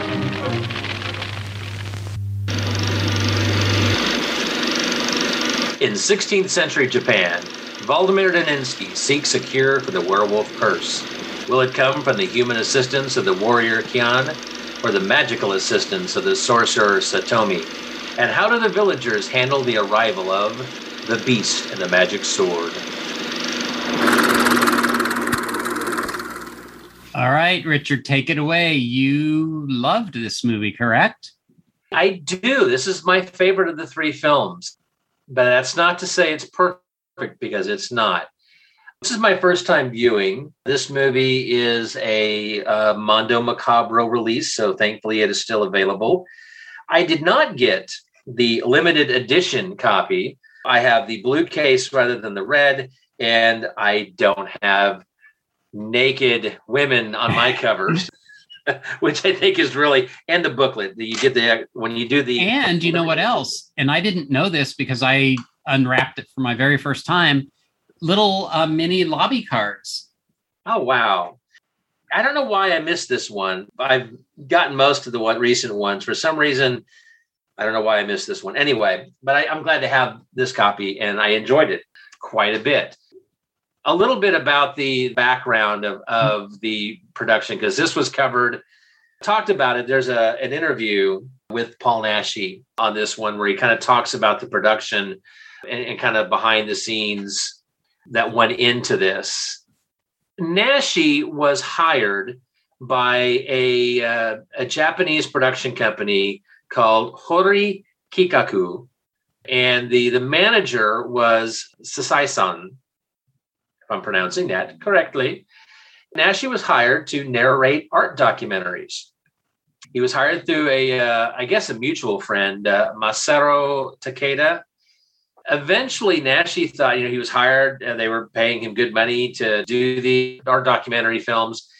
And he thought, well, why not make a regular film with them? And so he wrote The Pig, which eventually became Human Beast, which was released in 1980. Human Beast was successful, and uh, it was the joint effort between Amachi Films and Acanto Films. This led to the eventual script for The Beast and the Magic Sword. And this has a different feel to it, I think, than the other Daninsky films that we've seen. That's that joint production between a Spanish production company and, and a Japanese production. They had a different way of making films. They were much more strict about a lot of things. For example, the need for a sword, it had to be, you know, uh, a silver sword. They had to to make a true silver sword. Naschy was just expecting, you know, a regular metal sword that would be painted to look silver, and they were like, "No, you have to have a real sword." A lot of things like that went into the production to to try to make the movie more realistic the time period, 16th century, in which it's set, and trying to make it believable that you're witnessing authentic visuals as how Japan would have appeared at that time. As with all of the Daninsky films, of course, we get a unique origin story. And I think you mentioned earlier that that's part of the film that you feel like they probably could have done away with because it really does, I think, take, you know, what the first 20 plus minutes of the film, if not longer. 23 minutes. I timed it. How much? 23. 23 minutes. We are introduced initially to a ancestor of, I guess, the is it the father or is it an ancestor? I don't think it's established as the father. It's the ancestor. Irenaeus Daninsky. He's a knight, and he is hired to do battle with another knight from an opposing clan, and that clan has formed some type of allegiance with a sorceress. He is the only one that can actually defeat this other warrior. So he's asked to do it. He says that he will do it, but for a price, he wants the king's daughter. He wants her hand in marriage. And so it's agreed upon. And so we get a uh, eventually a, a, battle sequence, and uh, Irenaeus uh, wins, defeating the other warrior and gets to marry the king's daughter. She's clearly attracted to him. They they are truly in love, even though it was a an arranged marriage. And she is soon with child. And then, of course, the sorceress, you know, passes on a curse and a, a kind of a scary little sequence where you know she has the skull of a wolf or a werewolf and uses it to pierce the stomach of his bride thus passing on the curse to the child. Beginning, of course, the curse that'll now be passed on from generation to generation, the curse of lycanthropy. Then we get the you know, kind of the flash forward to the sequence now where we see uh, Valdemar is trying, he and was it his wife or his girlfriend? I thought it was his wife. That's the character of Kinga, correct? Correct played by uh, Beatriz Escudero. Now we're in the time of the Spanish Inquisition. He's trying to find the cure and meets up with a friend who ends up being on the wrong side of the Spanish Inquisition and is killed before he is able to come up with a cure. Essentially, then his dying wish is to take his granddaughter, correct? It's not his daughter, but is it granddaughter? Uh, niece, I thought. Niece, okay. So the niece Esther, yes, played by Violeta Cela, go to Japan and seek out Kian, who will be able to take what has been done so far and complete the uh, experiments and come up with a cure for Daninsky. That's 23 minutes of the film before we get to where Daninsky is now in Japan. And I guess you could say the movie proper starts. I liked that 23 minute opening sequence. I think it was a good origin story wrapped up in 23 minutes. We get an idea of how the curse started. We do get that jump a little bit now. It's an ancestor, but I, I do kind of like the whole setting of the Spanish Inquisition and the fact that he has to go to Japan. I suppose you could have started the movie off right in Japan and just explained why he was there. I feel that it added to the movie, though. It, it, it gave it a broader scope, which I appreciated. I liked it in and of itself. I think it's fantastic. This movie pushes two hours, and I just think that's too long. I mean, that almost could have been its own movie. I mean, it's weird that that part of it kind of seems rushed. A lot happens in that 23 minutes. So then let me ask you this later on, Valdemar has a vision, or I think the sorceress has him recall his origin, and he flashes back to that. It helps that we've seen that because at that point, we only need to see those little bits and we know what happened. But could they not have extended that a little bit and not had the beginning and bring the movie in in an hour and a half? They could have done it differently. I think that would have worked. I agree. The movie is about 30 minutes too long. It's a long film. You could have edited out some of that in the beginning. Even though I enjoyed it, I think there probably could have been a different way to incorporate the origin story in. There is some odd things that happen as we get towards the final act that kind of stood out to me because you've got Valdemar and, and, and Kinga, and they're clearly also kind of watching over Esther. And then the character of Satomi is introduced, the sorceress, if you will, who is causing mayhem. and Esther is kind of dispatched rather unceremoniously. I mean, she's killed in in this odd. It's it was Esther, right? Or did I get the two? No, characters? no, no, no. I wait. I don't think so. I think it was his wife that was killed because then doesn't Esther end up being his true love that can? No, because she's blind. I'm confused. I think it was Esther was the get these names. Esther was blind because yeah. So Esther was the one that was. I think she was killed rather unceremoniously during that sequence with Satomi where she is whipping and torturing. That's right, because it's Kian's sister that ends up being the true love.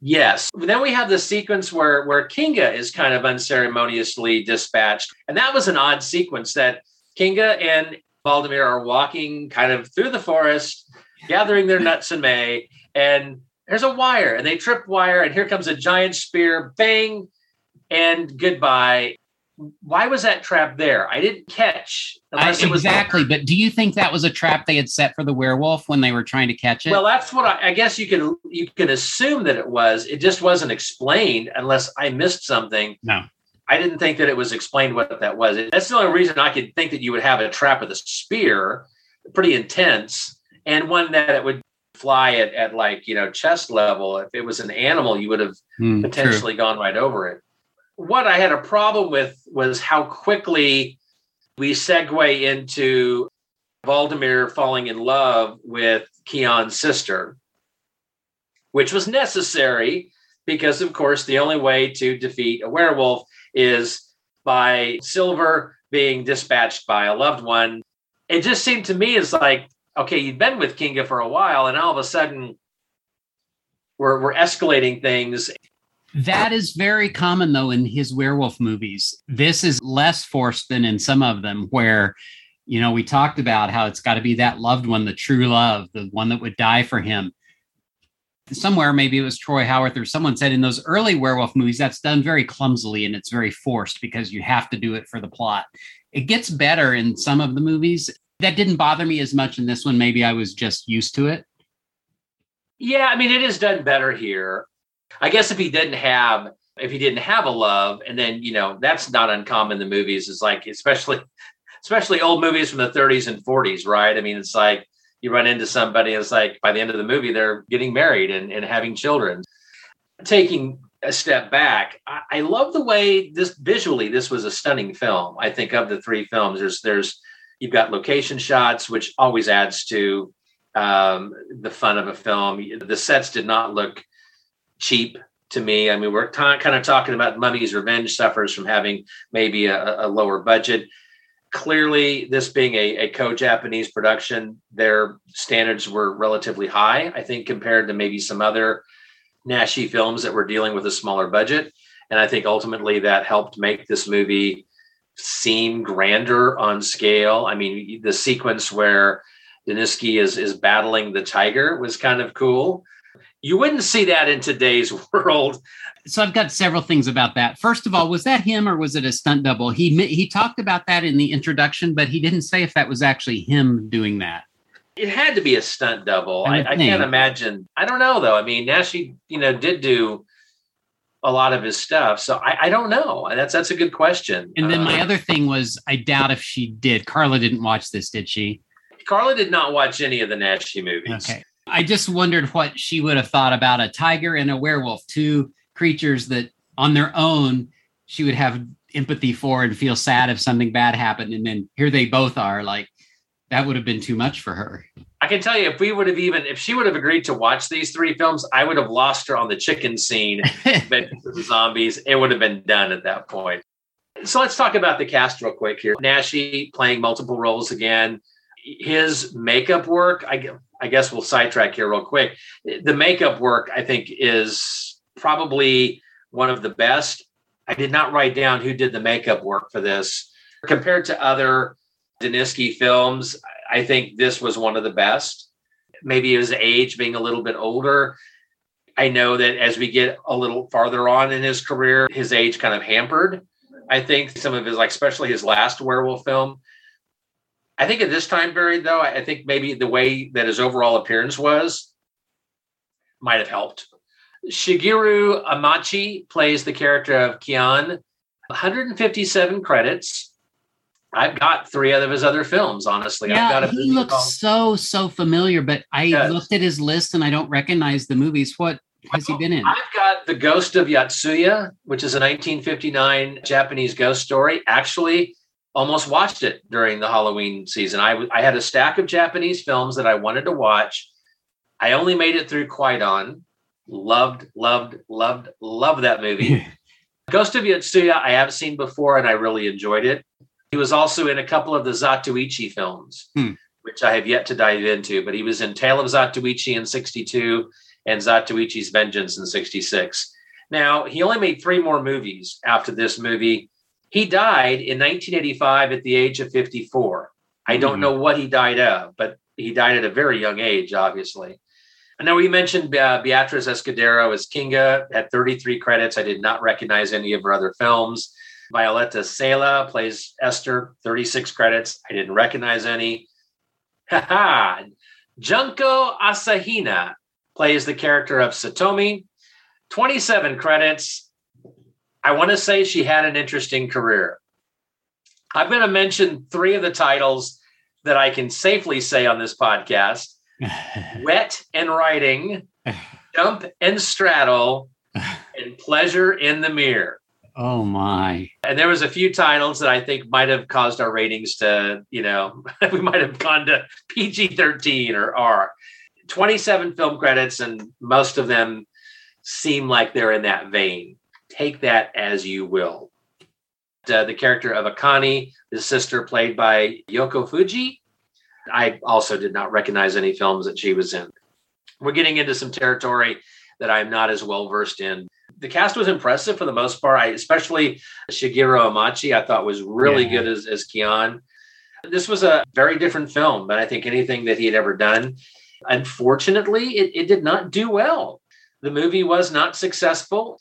I mean, the film did not get released. I think it, at this point, it was like the first of the Daninsky films, I think, that hadn't been given a US release and has been a very hard film to find, as I understand it, until the recent Mondo Macabro release and any copies that were out there were like bootleg print. I think this is a film that is just in recent years been getting seen by a lot of people and is getting generally recognized as one of Naschy's best films. Naschy considered it one of his best films. He enjoyed the film overall. I think out of all the Naschy films that I've seen, I will go on record and saying it's my favorite film so far. Overall, feel it's an incredibly well made film. I also love the music. I should say, mm. Angel Arteaga, 99 composing credits. He worked with Naschy on, a, on several other films, including Frankenstein's Bloody Terror, Fury the Wolfman, and The Frenchman's Garden, as well as The Last Kamikaze, which was released in 84. He died January 17th, 1984, at the age of 55. And again, I don't know why he passed away so early. You don't like this one as well as I do. What were your issues with this one? What what didn't you care for it? I just think it's the subject matter. I don't. None of his werewolf films are among my favorites. This was a. It wasn't what I expected, but kind of in the opposite way. First of all, I didn't even really know if it was going to be horror, so I was surprised. It is very much a horror film. I mean, there are, are the murders. There's the full moon. None of that is taken away. Yet it's got this overlay of the Japanese and this comic. There's ninjas. There's uh, sword fighting. It's just odd. I, I don't know how to describe it. I, I kind of thought, okay, this is going to be like Legend of the Seven Golden Vampires. It's less Japanese than I thought it would be. That doesn't make sense, but there is more horror than there is like samurai stuff. Yeah. Which is good. I should like that. We haven't talked much about the makeup. Earlier, when we talked about makeup, I can't remember what movie it was now. Naschy designed it. Uh, he didn't build it or construct it. You know, he had makeup artists that did that, but it, it was designed. And in the werewolf movies, it's very different. In one of them we watched, it's very Lon Chaney like. In the other one, it's barely more than just, you know, hair and you mostly see his human face. This one is like a full on, almost like a helmet because his head is taller with ears and his werewolves always drool. You notice that? There's tons of stuff coming out of his mouth. And it- after he bites someone, blood just pours out of the mouth. I don't know if I liked this makeup as much. I'm not really giving you valid reasons for why I don't like this. It is a good movie. It is high quality. It is well made. It's compelling. It's a good story. The characters are good. It's just taste wise, not my favorite. Going on the the makeup, I'm looking at the the two uh, credited for makeup. Saiti Arai, one and only film. Fernando Florido had 77 credits and quite a few Naschy films. I just thought of something else. So you mentioned that this is an older Paul Naschy. So yeah, I think it works with the character. He's like world weary. He just seems older. I think there's maybe a little gray in his hair.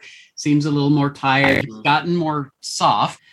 But I just think maybe I like his earlier films when he's younger. This is the only one I'm going on. I haven't seen any of his 80s yet. I've got a couple of films post this that I have not seen yet.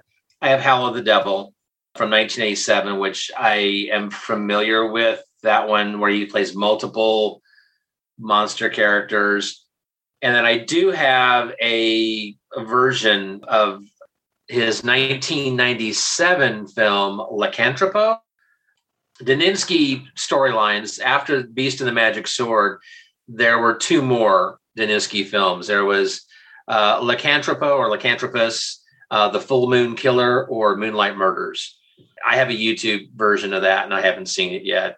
And then much later, he did, which was his last film, last Daninsky film, Tomb of the Werewolf in 2004 Oh, wow. um, or The Unliving as it was released.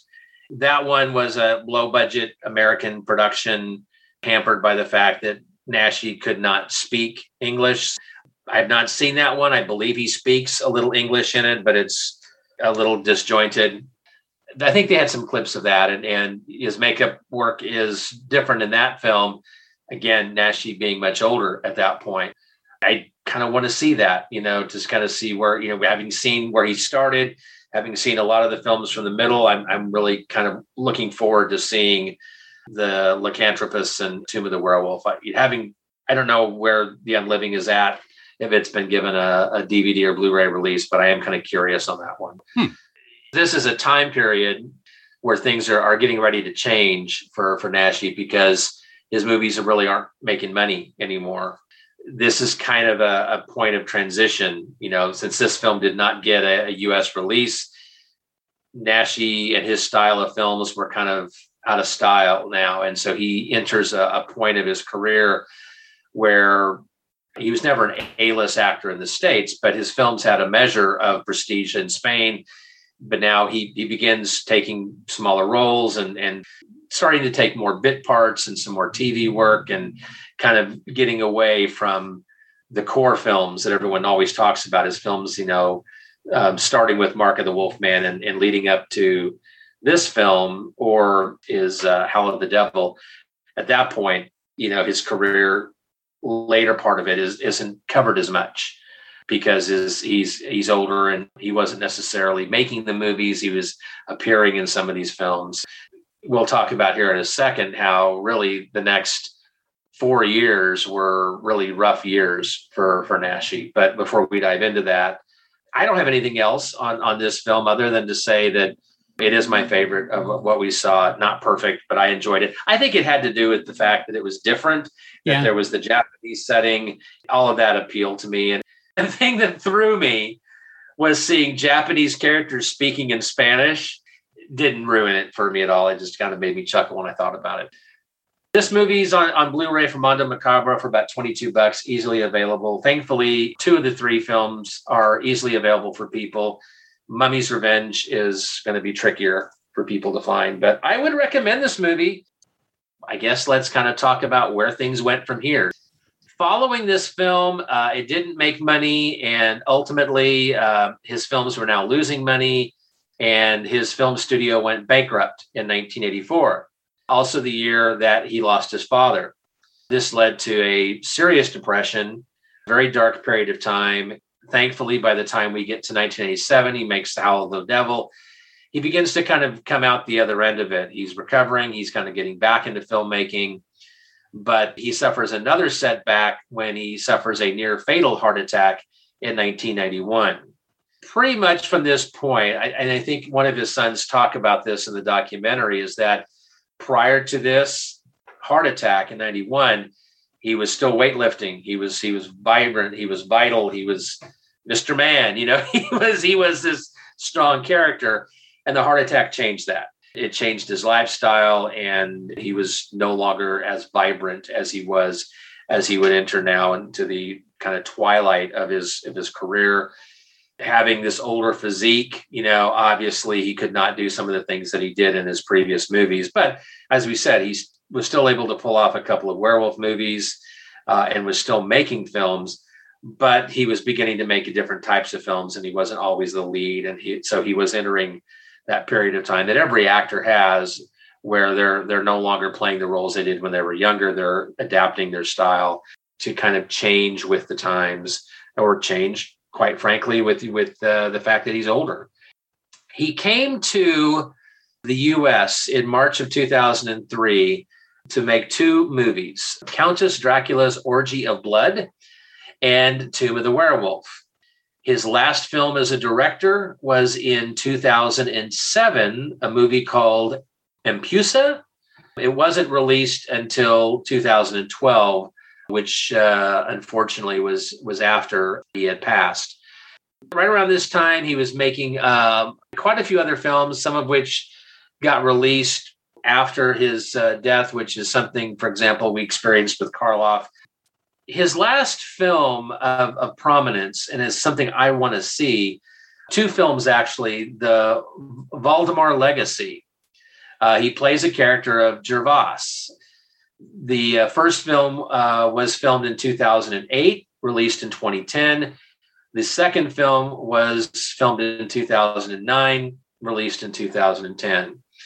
And I believe if I if I got the timeline correctly, the last film that he was working on was The Apostle, which was an animated film. So he was doing voice work only, and he did not finish his work prior to his death. It was eventually released in 2011. He died of pancreatic cancer on October 24th, 2009, at the age of 75. It seemed like the end happened very, very quickly. By the time it was diagnosed, things moved rather uh, quickly, which is probably for the best. Thankfully, though, before his death, he did, when he came to the US, he did appear. He appeared at at least one convention, but he, he began to see his films be recognized and he began to be recognized you know outside of his home country and that was important to him and he was beginning to, to see that his films were appreciated and it kind of caught him off guard i believe uh, one of his sons may have been with him around this time and commented on how cool it was to, to essentially see people lined up around the block to get an autograph of his father. In the documentary, The Man Who Saw Frankenstein Cry, which was made in 2010, it was released and made right after his death. His wife and two sons, you know, are featured in the documentary and his sons are, are continuing the legacy now uh, and speak, you know, very uh, affectionately of their father, and both as a father and as a filmmaker. There is a movie they had mentioned that he played Fu Manchu, and I was like, when did he play Fu Manchu? Well, he played it apparently in a 1990 short film called La Hija de Fu Manchu, or The Daughter of Fu Manchu. I guess it's like a tongue in cheek film, but he plays Fu Manchu very seriously. It is available on YouTube. Unfortunately, it's it does not have subtitles. Hmm. It is 20 minutes long. I'm probably still going to watch it. I can't seem to find it anywhere else with subtitles. I'm kind of curious to see his take on on the Fu Manchu character, even if it is in a tongue-in-cheek film that it doesn't look like it's as tongue-in-cheek as Peter Sellers' The Fiendish Plot of Dr. Fu Manchu. It doesn't look like that. But I am I'm curious because he played so many other zombies and hunchbacks and and vampires and you know he played Dracula and monsters and all of this. Fu Manchu just one of his many other characters. That I guess is a 1990 film, and so that comes towards the the latter part of his career, and I am curious on seeing that. That's just me. That's all I've got on on Paul Naschy. Do you have anything else you want to close out with? I don't think so. We talked at the beginning. I've gotten a greater respect for him. The more movies I've watched, the more I learn about him. I recommend all the movies that we saw, and that there are enough out there people could explore their own and find favorites of their own. Hopefully, we've been able to do justice to Paul Naschy. And if we can get some of you interested in, in checking out Naschy films, let us know. If you get a chance to watch them, watch watch them, watch them. Let us know what you think. Let us know these three films or other films. If you've got recommendations for maybe something we didn't mention, maybe there's a film out there that we didn't cover because we didn't cover everything. We didn't mention every film. If there's another film out there that you recommend that we see, let us know. We're two living witnesses of this. If you've seen a Naschy film and you thought it wasn't your cup of tea, give it another try. Uh, pick one from a different era or a different subject matter. Uh, there might be something that you do like. As one gets older and you get more experienced as you watch other films, yes, some of the things I loved when I was 10 years old, I still love. I can sit down and watch an episode of Land of the Lost and I'm still entertained as I was, you know, when I was a kid. But things that I didn't appreciate in the past as I've gotten older and have seen more things and I just my taste have evolved, I appreciate them now. Let's take one last break and come back and wrap up with new business. Richard, breaking news. I tell you, our friend Steve Sullivan has been very responsive to our both of our posts throughout the countdown to Halloween. And as I've been posting Naschy reviews, I was communicating with him online and said, Hey, you know, you need to send us in a, a voicemail. So he did. We had already recorded, but as I said, breaking news, uh, he took quite a bit of time to leave us this very detailed history of the Daninsky films and talk a little bit about why he loves Naschy. So let's take a listen to it. Hey, Jeff. Hey, Rich. This is Steve Sullivan. Really enjoying your show. Every month I think, oh, I'm going to call in or I'm going to haul out Audacity and record you a long thing. I'm sadly not one of those people that has a, a phone that does recording really well. My phone always seems to be running out of space despite what I do. Anyway, so Audacity is always tricky and the phone calls, you know, they get cut off at like two minutes. So, but, but this month, you're doing Paul Naschy films. And I'm a huge fan of Paul Naschy, as you know. And I, of course, I have to call in.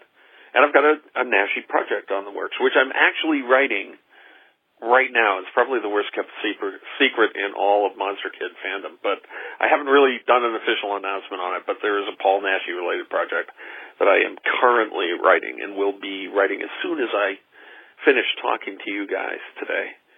So Paul Naschy, I, lo- I love his work. I feel a fellow feeling for him because he's one of these people that in the movies you don't get the big acclaim as an auteur unless you're a, an author or a writer, and the writing part it, to be acclaimed as like really high high marks, high bar to clear.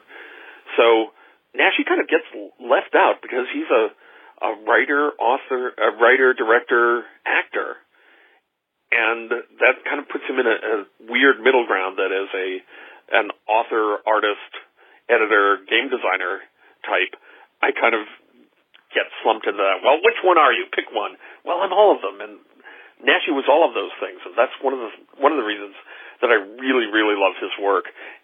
He's unique in cinema, and I was thinking just before I called you up that Naschy may be the greatest monster kid movie maker of all time because he loved monsters the way all of us do, and he made movies and he made movies about monsters. He didn't make movies about other stuff. He made, I mean, he did, but his concentration was on the kind of monsters that all of us love, and a lot of them that he made were his werewolf films, which I think are wonderful.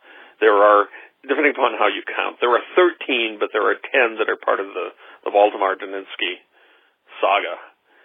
And all of them were worth seeing in one way or another. And you've started reviewing them in order, and I think that's a great thing. Uh, I don't know if you're going to do that in in your recording or just online, but it's really interesting to see the way that they change and develop and the struggles that he has during making these films. There are some other great Naschy films.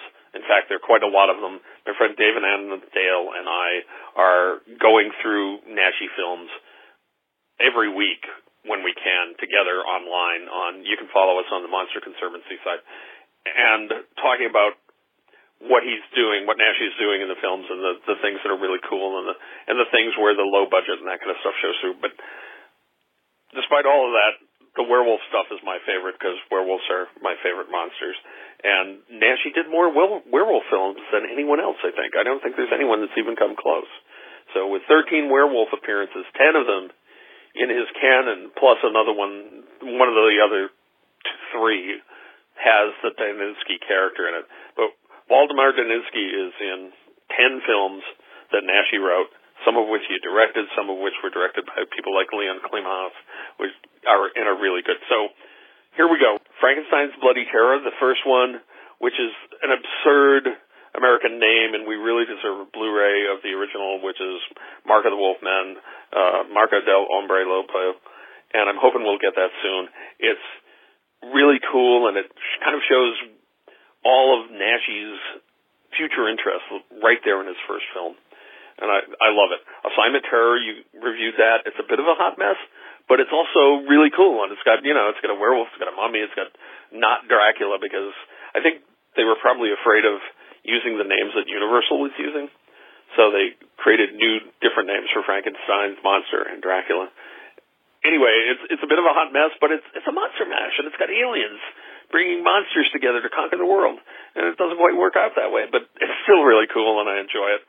Fury the Wolfman is another one of these hot mess movies. Naschy was always struggling with budget, and sometimes he was fighting with the people he was collaborating with, with the filmmakers, and and so there was never time, there was never money.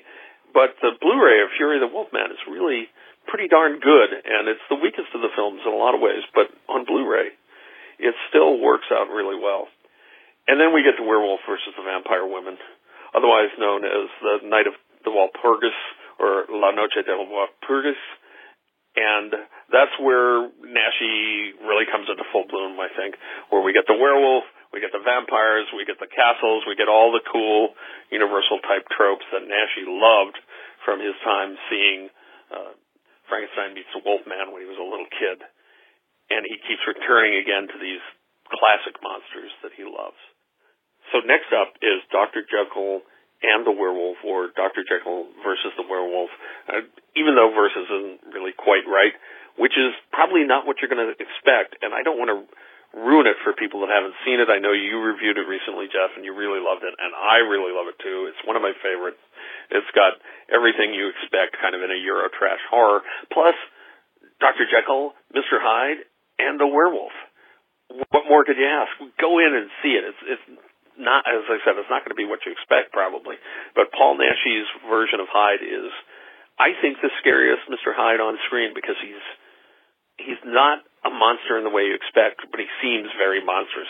It's, very it seems very real to me with him, and I think that allowed him to kind of show the darker sides of his character on screen. Then we've got the Curse of the Devil, which is kind of a backflash to more classic Daninsky. It's got witches and it's got werewolves and and it's it's a lot of fun and cool. The one after that is Night of the Howling Beast, which is also known as the Werewolf versus the Yeti. And there's there's a good Blu-ray out of this, and it's it's really worth seeing. And it has a werewolf, and it doesn't have much of a Yeti, but the werewolf stuff and Naschy and Waldemar Daninsky in Tibet is really, really cool and worth seeing. And after that, we've got Night of the Werewolf, which is kind of a remake of Werewolf versus the Vampire Women, uh, otherwise known as The Return of El Hombre Lobo. And Naschy directed this, and it's terrific. It's one of the best ones. It's it's really it's beautifully made, and it's this and the next film show what Naschy could do when he actually had money.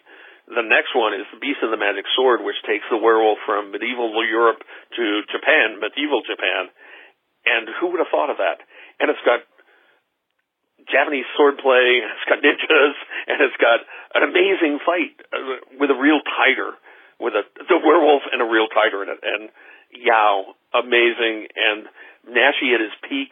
And sadly, right after that happened, he stopped getting the kind of money that he needed to make these kind of terrific, terrific films. So the last of the original Waldemar Daninsky films is Lycanthropus, which is set in the modern day. And it's interesting, but it's not even available on a, a good Blu-ray or DVD in the United States, which really, really sad, but it's, it's a big come down after Beast and the Magic Sword. So those are the Daninsky films. And I'm doing a, uh, a project that's got something to do with Naschy and maybe werewolves if you're interested in these films, not just the Naschy werewolf films, but all of Naschy's films, as I said earlier, my friend David Annandale and I are live watching them together online on the Monster Conservancy. Usually every Friday, usually around 3 to 4 Central we start. And we're limited as to what's available to both him in Canada and me in the US. And occasionally we've we've alternated and, and done a bunch of Bava films too. So we're going to keep doing that as long as we have films by those two people to to keep watching. So you could tune in. For those that are interested, I, I mentioned that there were three more werewolf films that uh, Naschy did. The first is Howl of the Devil, which just had a terrific Blu-ray release, in which Naschy plays very briefly. Valdemar appears, but doesn't really interact in the story in any way.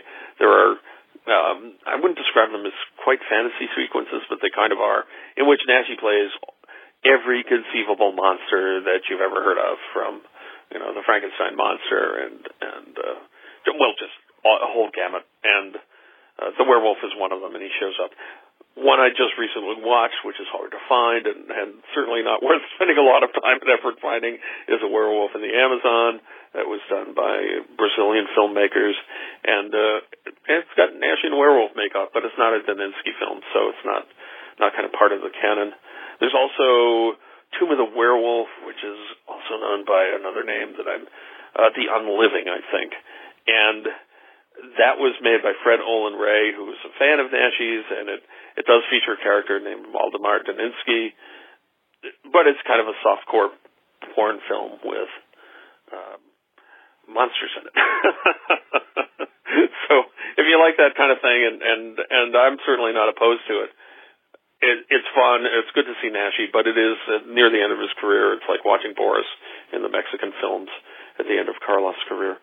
So you can choose whether you want to see those. But the other 10 Naschy werewolf films I would recommend, and some of them I would recommend highly as, as being among the best werewolf films of all time. So that's it. More than enough stuff about Naschy. Have a great Naschy month. Everyone, check out the Monster Conservancy at SaveMonsters.com, and we're chatting on Facebook. And I'll talk to you again soon. Steve Sullivan, signing off. Thank you, Mr. Sullivan, for calling in a very detailed uh, voicemail. So good to hear your voice. Yeah, a lot of great information there. Uh, I know that you've been uh, playing those Naschy uh, movies, uh, kind of the watch alongs on Facebook. Unfortunately, I'm always working when you're doing that. I was like, I always think, oh, that'd be fun to do, join in the conversation, but I can't. Uh, I can't with the timing of it. And I love that you know the details that you gave about the Daninsky werewolf series, or you know Naschy's werewolf films, which uh, a little convoluted. We, we've talked a little bit about it in the episode. You kind of did a little deeper dive, uh, going movie by movie and kind of sharing some thought. Thank you so much for that. I know that as this episode goes live, Naschy November is certainly something that Jeff has embraced this month. I feel like I'm just going to sit this one out and let, let Jeff take it because he's doing such a good job. I'm enjoying what he's writing and uh, enjoy your thoughts. It's been uh, a lot of fun diving into Naschy and yeah, thank you very much, Steve. I appreciate it. I appreciate the conversations online and your support of the show and for calling in. Just can't thank you enough. Richard, poor, poor pickings this month for uh, home video releases, I guess, in the, the time after Halloween. That's kind of to be expected. But a, f- a few things of note. First of all, I want to point out that Vinegar Syndrome is having their Black Friday sale on, coincidentally, Black Friday. They haven't announced all of their titles yet, but they are releasing Flesh for Frankenstein, which is Andy Warhol's Frankenstein. And I believe during a previous event, they did Andy Warhol's Dracula. So you can have the pair of those now. A Dario Argento film from 1993 called Trauma. And then a 1985 movie called Creature, which I've never seen but can distinctly remember the VHS cover box from the video store days. Check them out, see what else they will be offering on Black Friday. Got a couple more they still have not unveiled yet. I have one thing that's coming out early December. December 7th, it's the Woodlands Dark and Days Bewitched documentary from Severin. Yeah yeah it kind of falls in our wheelhouse a little bit. I, I, know they do some recent stuff, but they are they do some stuff in the 70s. I'm curious about that documentary. It's part of a box set that you know Severin does great work. The box set didn't necessarily draw me in because I wasn't familiar with any of the titles, but I'm always a sucker for a good documentary. So that that one comes out on December 7th. It's one of those things where that could be a, a, a rabbit hole, right? I'll, I'll watch this documentary. I'm like, well, those eight films look amazing, and now I've got to you know find the box set. The only other thing I've got, and, and it's I don't even have a date for it, but they announced it. I was kind of caught off guard. I don't think it's going to get released to next year, but want to mention the first two Fu Manchu movies with Warner Oland mm. are getting released by Kino Lorber. They announced it with no date. So again, I'm assuming after the first of the year. But the mysterious Dr. Fu Manchu and the return of Dr. Fu Manchu from 1929 and 1930. They don't have the rights for the third film in the trilogy, which was called Daughter of the Dragon from 1931, because someone asked and they responded, Yep, don't have the rights for that. That's a bit complicated. I never thought those two films would get released on Blu ray. In fact, for many years, I was trying to find copies of those and honestly, within the last month, I found copies on archive.org. They looked like VHS dubs. We mentioned Fu Manchu, so I just thought I would mention that is coming soon. Thanks for all that. There, there were some still November releases that I didn't get to. Uh, I know I led that acting like there there weren't. Also, Barnes and Noble Criterion sale that's going on this month.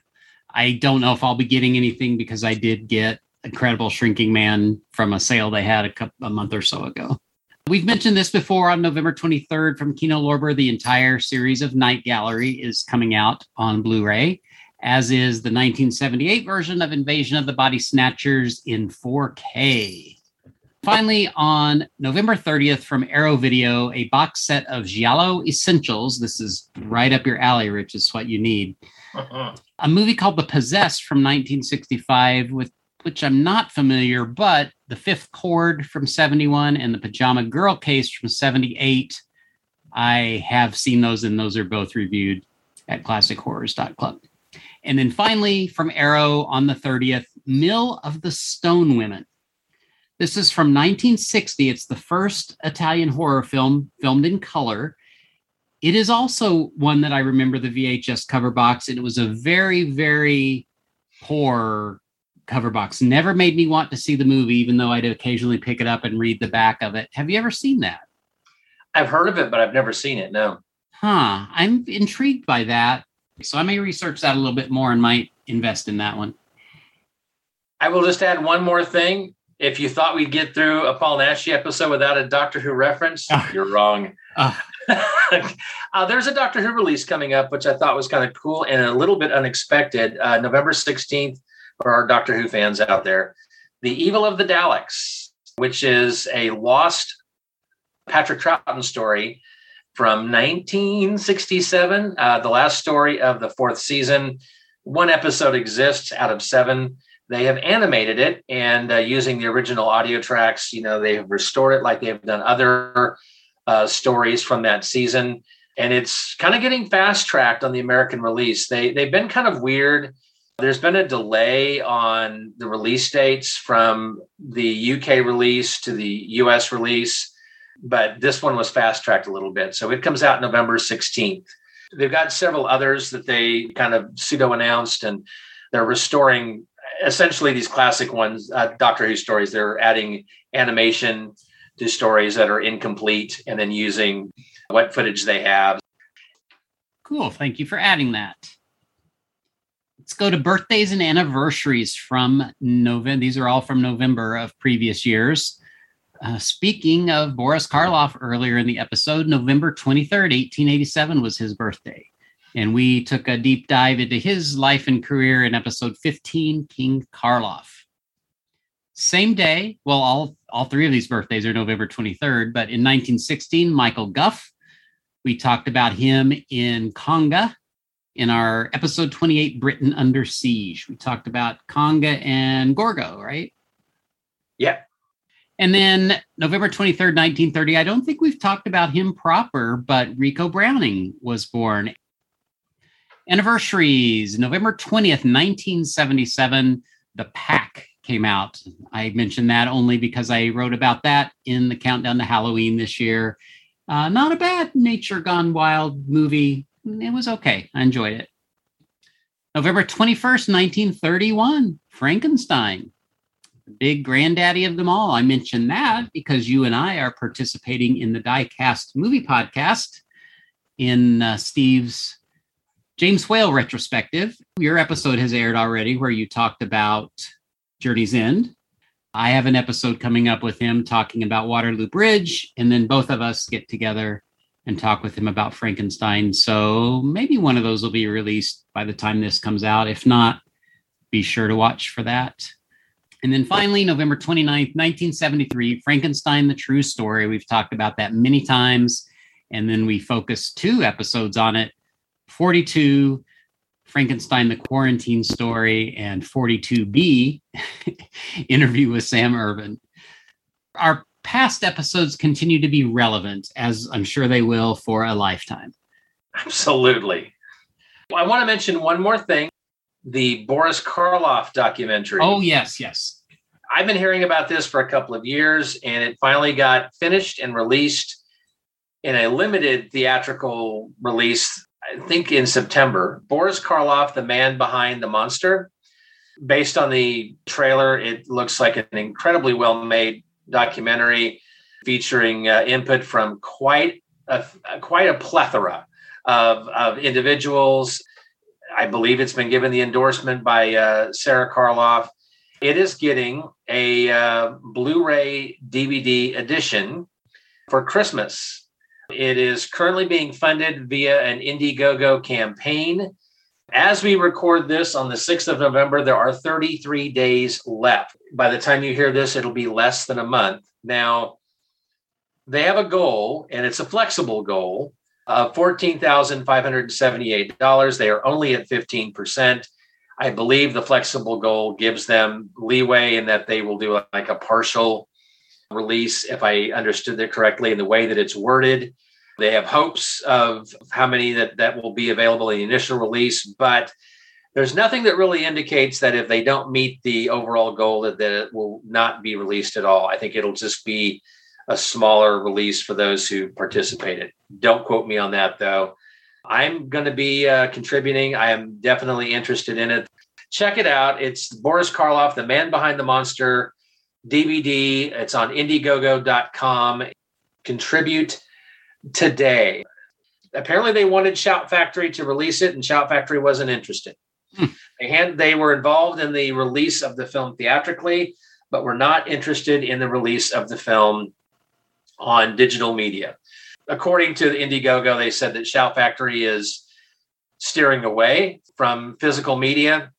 I don't know if that's necessarily true because they're still putting DVDs out, but maybe they've gotten a lot pickier about what they put out. This to me seems like a no brainer. We need to support something like this because they get wind of, oh, they couldn't get more than 53 supporters for that. We're not going to make this. I feel compelled to do a, a post on the blog so we can get it out there. As what's going on with me post Halloween, things are a bit quieter on the blog. But I do have some stuff coming up this month. By the time this podcast comes out, the article will be uh, live. I got an article on the incredible shrinking man. I originally wrote this for another book project that ultimately didn't happen. So I've chosen to post the article on uh, my blogs. I want to tie it in with the Criterion 50% off sale. That should be up the week of the 8th. I uh, also plan on doing a, a post to support Monsters by the Minute, give some love towards uh, Mr. Mize. Other than that, not a lot of, of horror stuff. I am doing kind of getting back into OTR Wednesdays leading up to Thanksgiving. I'm going to have some fun old time radio Thanksgiving episodes, and that'll I'll carry that through Christmas as well. I did decide a little sneak peek beyond that the OTR Wednesdays, I, I kind of got away from that, but I, I want to get back to that in 2022. And so starting in January, I'm going to be, uh, generally all I do is just offer up a link to these episodes that are out on YouTube, but I'm going to be doing the adventures of Sherlock Holmes with Basil Rathbone and then eventually Tom Conway, Nigel Bruce playing Dr. Watson opposite both actors. So I'm going to be starting that on Wednesday, January 5th with the oldest Basil Rathbone old time radio broadcast, the Bruce Partington Plans from 1939. Uh, a lot of the episodes from the 40s are missing. Thankfully, I think it's the last season or two of Basil Rathbone's that's complete.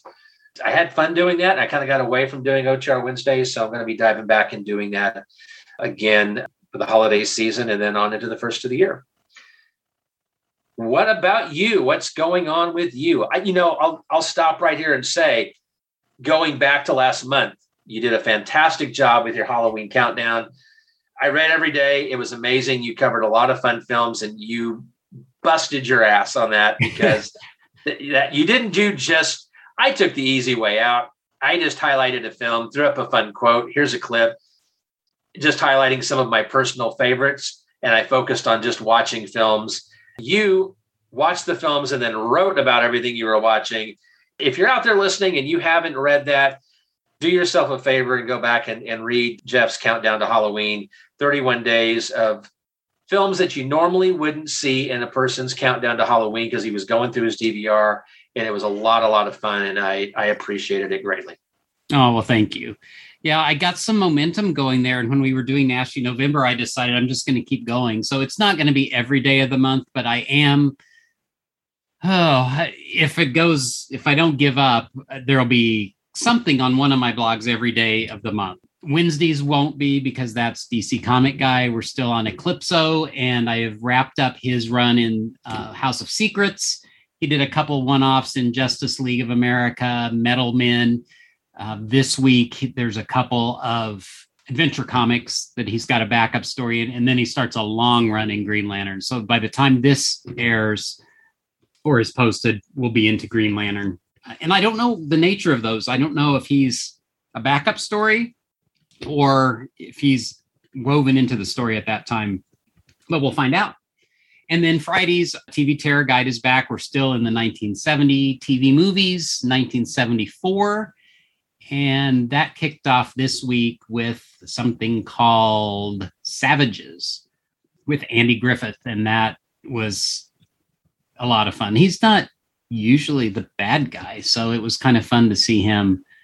He, he's I've really bad in that. this movie. Yeah. I, I've been familiar with it for a while. I know that it's not It's not Andy of Mayberry. I know that. And then, yeah, so the other days I'm going to fill in with more Naschy movies. Kind of before we started recording, plotting it out. And there's no way I'll do them all. I, I think there's enough to be a Naschy November next year and have something for every day. So I, I don't remember where I will end. I think it's going to be well before Beast and the Magic Sword. I'm going to keep going because I'm enjoying it. I'd love to do a Naschy November again on the show. I think that'd be a, that's a fun tradition that we can do.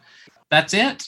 We've hinted at it several times. You want to officially state what we're doing next month so that others can do their homework and watch the movies? One of the best box sets released this year, in my opinion. I have not got every one, but based on, on my knowledge and, and what I do have in my grubby little hands, has been the Euro Crypt of Christopher Lee, released by Severin. So we are going to have a wonderful Christopher Lee Christmas. Celebrate the season by uh, watching three of the movies from that box set Castle of the Living Dead from 1964, which uh, I have fond memories of from my youth.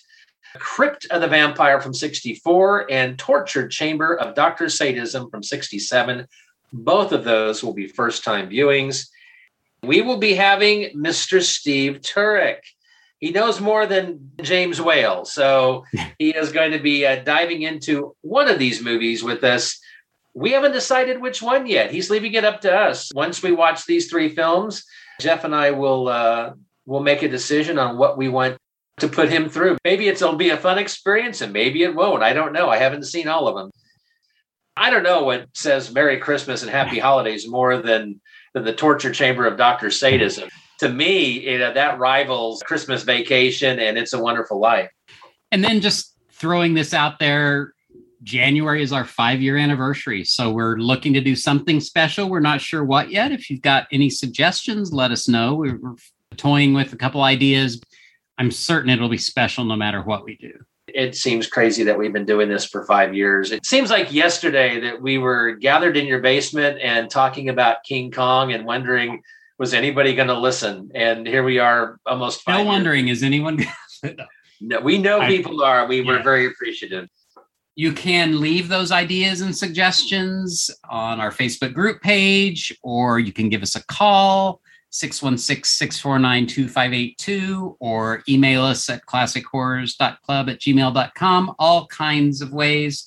If you have a sec, give us a rating on Apple Podcasts. We would appreciate it. Richard, we're going out with another song from Count Waldemar Daninsky. This is from another one of their albums called Dreams. You can get it on Apple Music.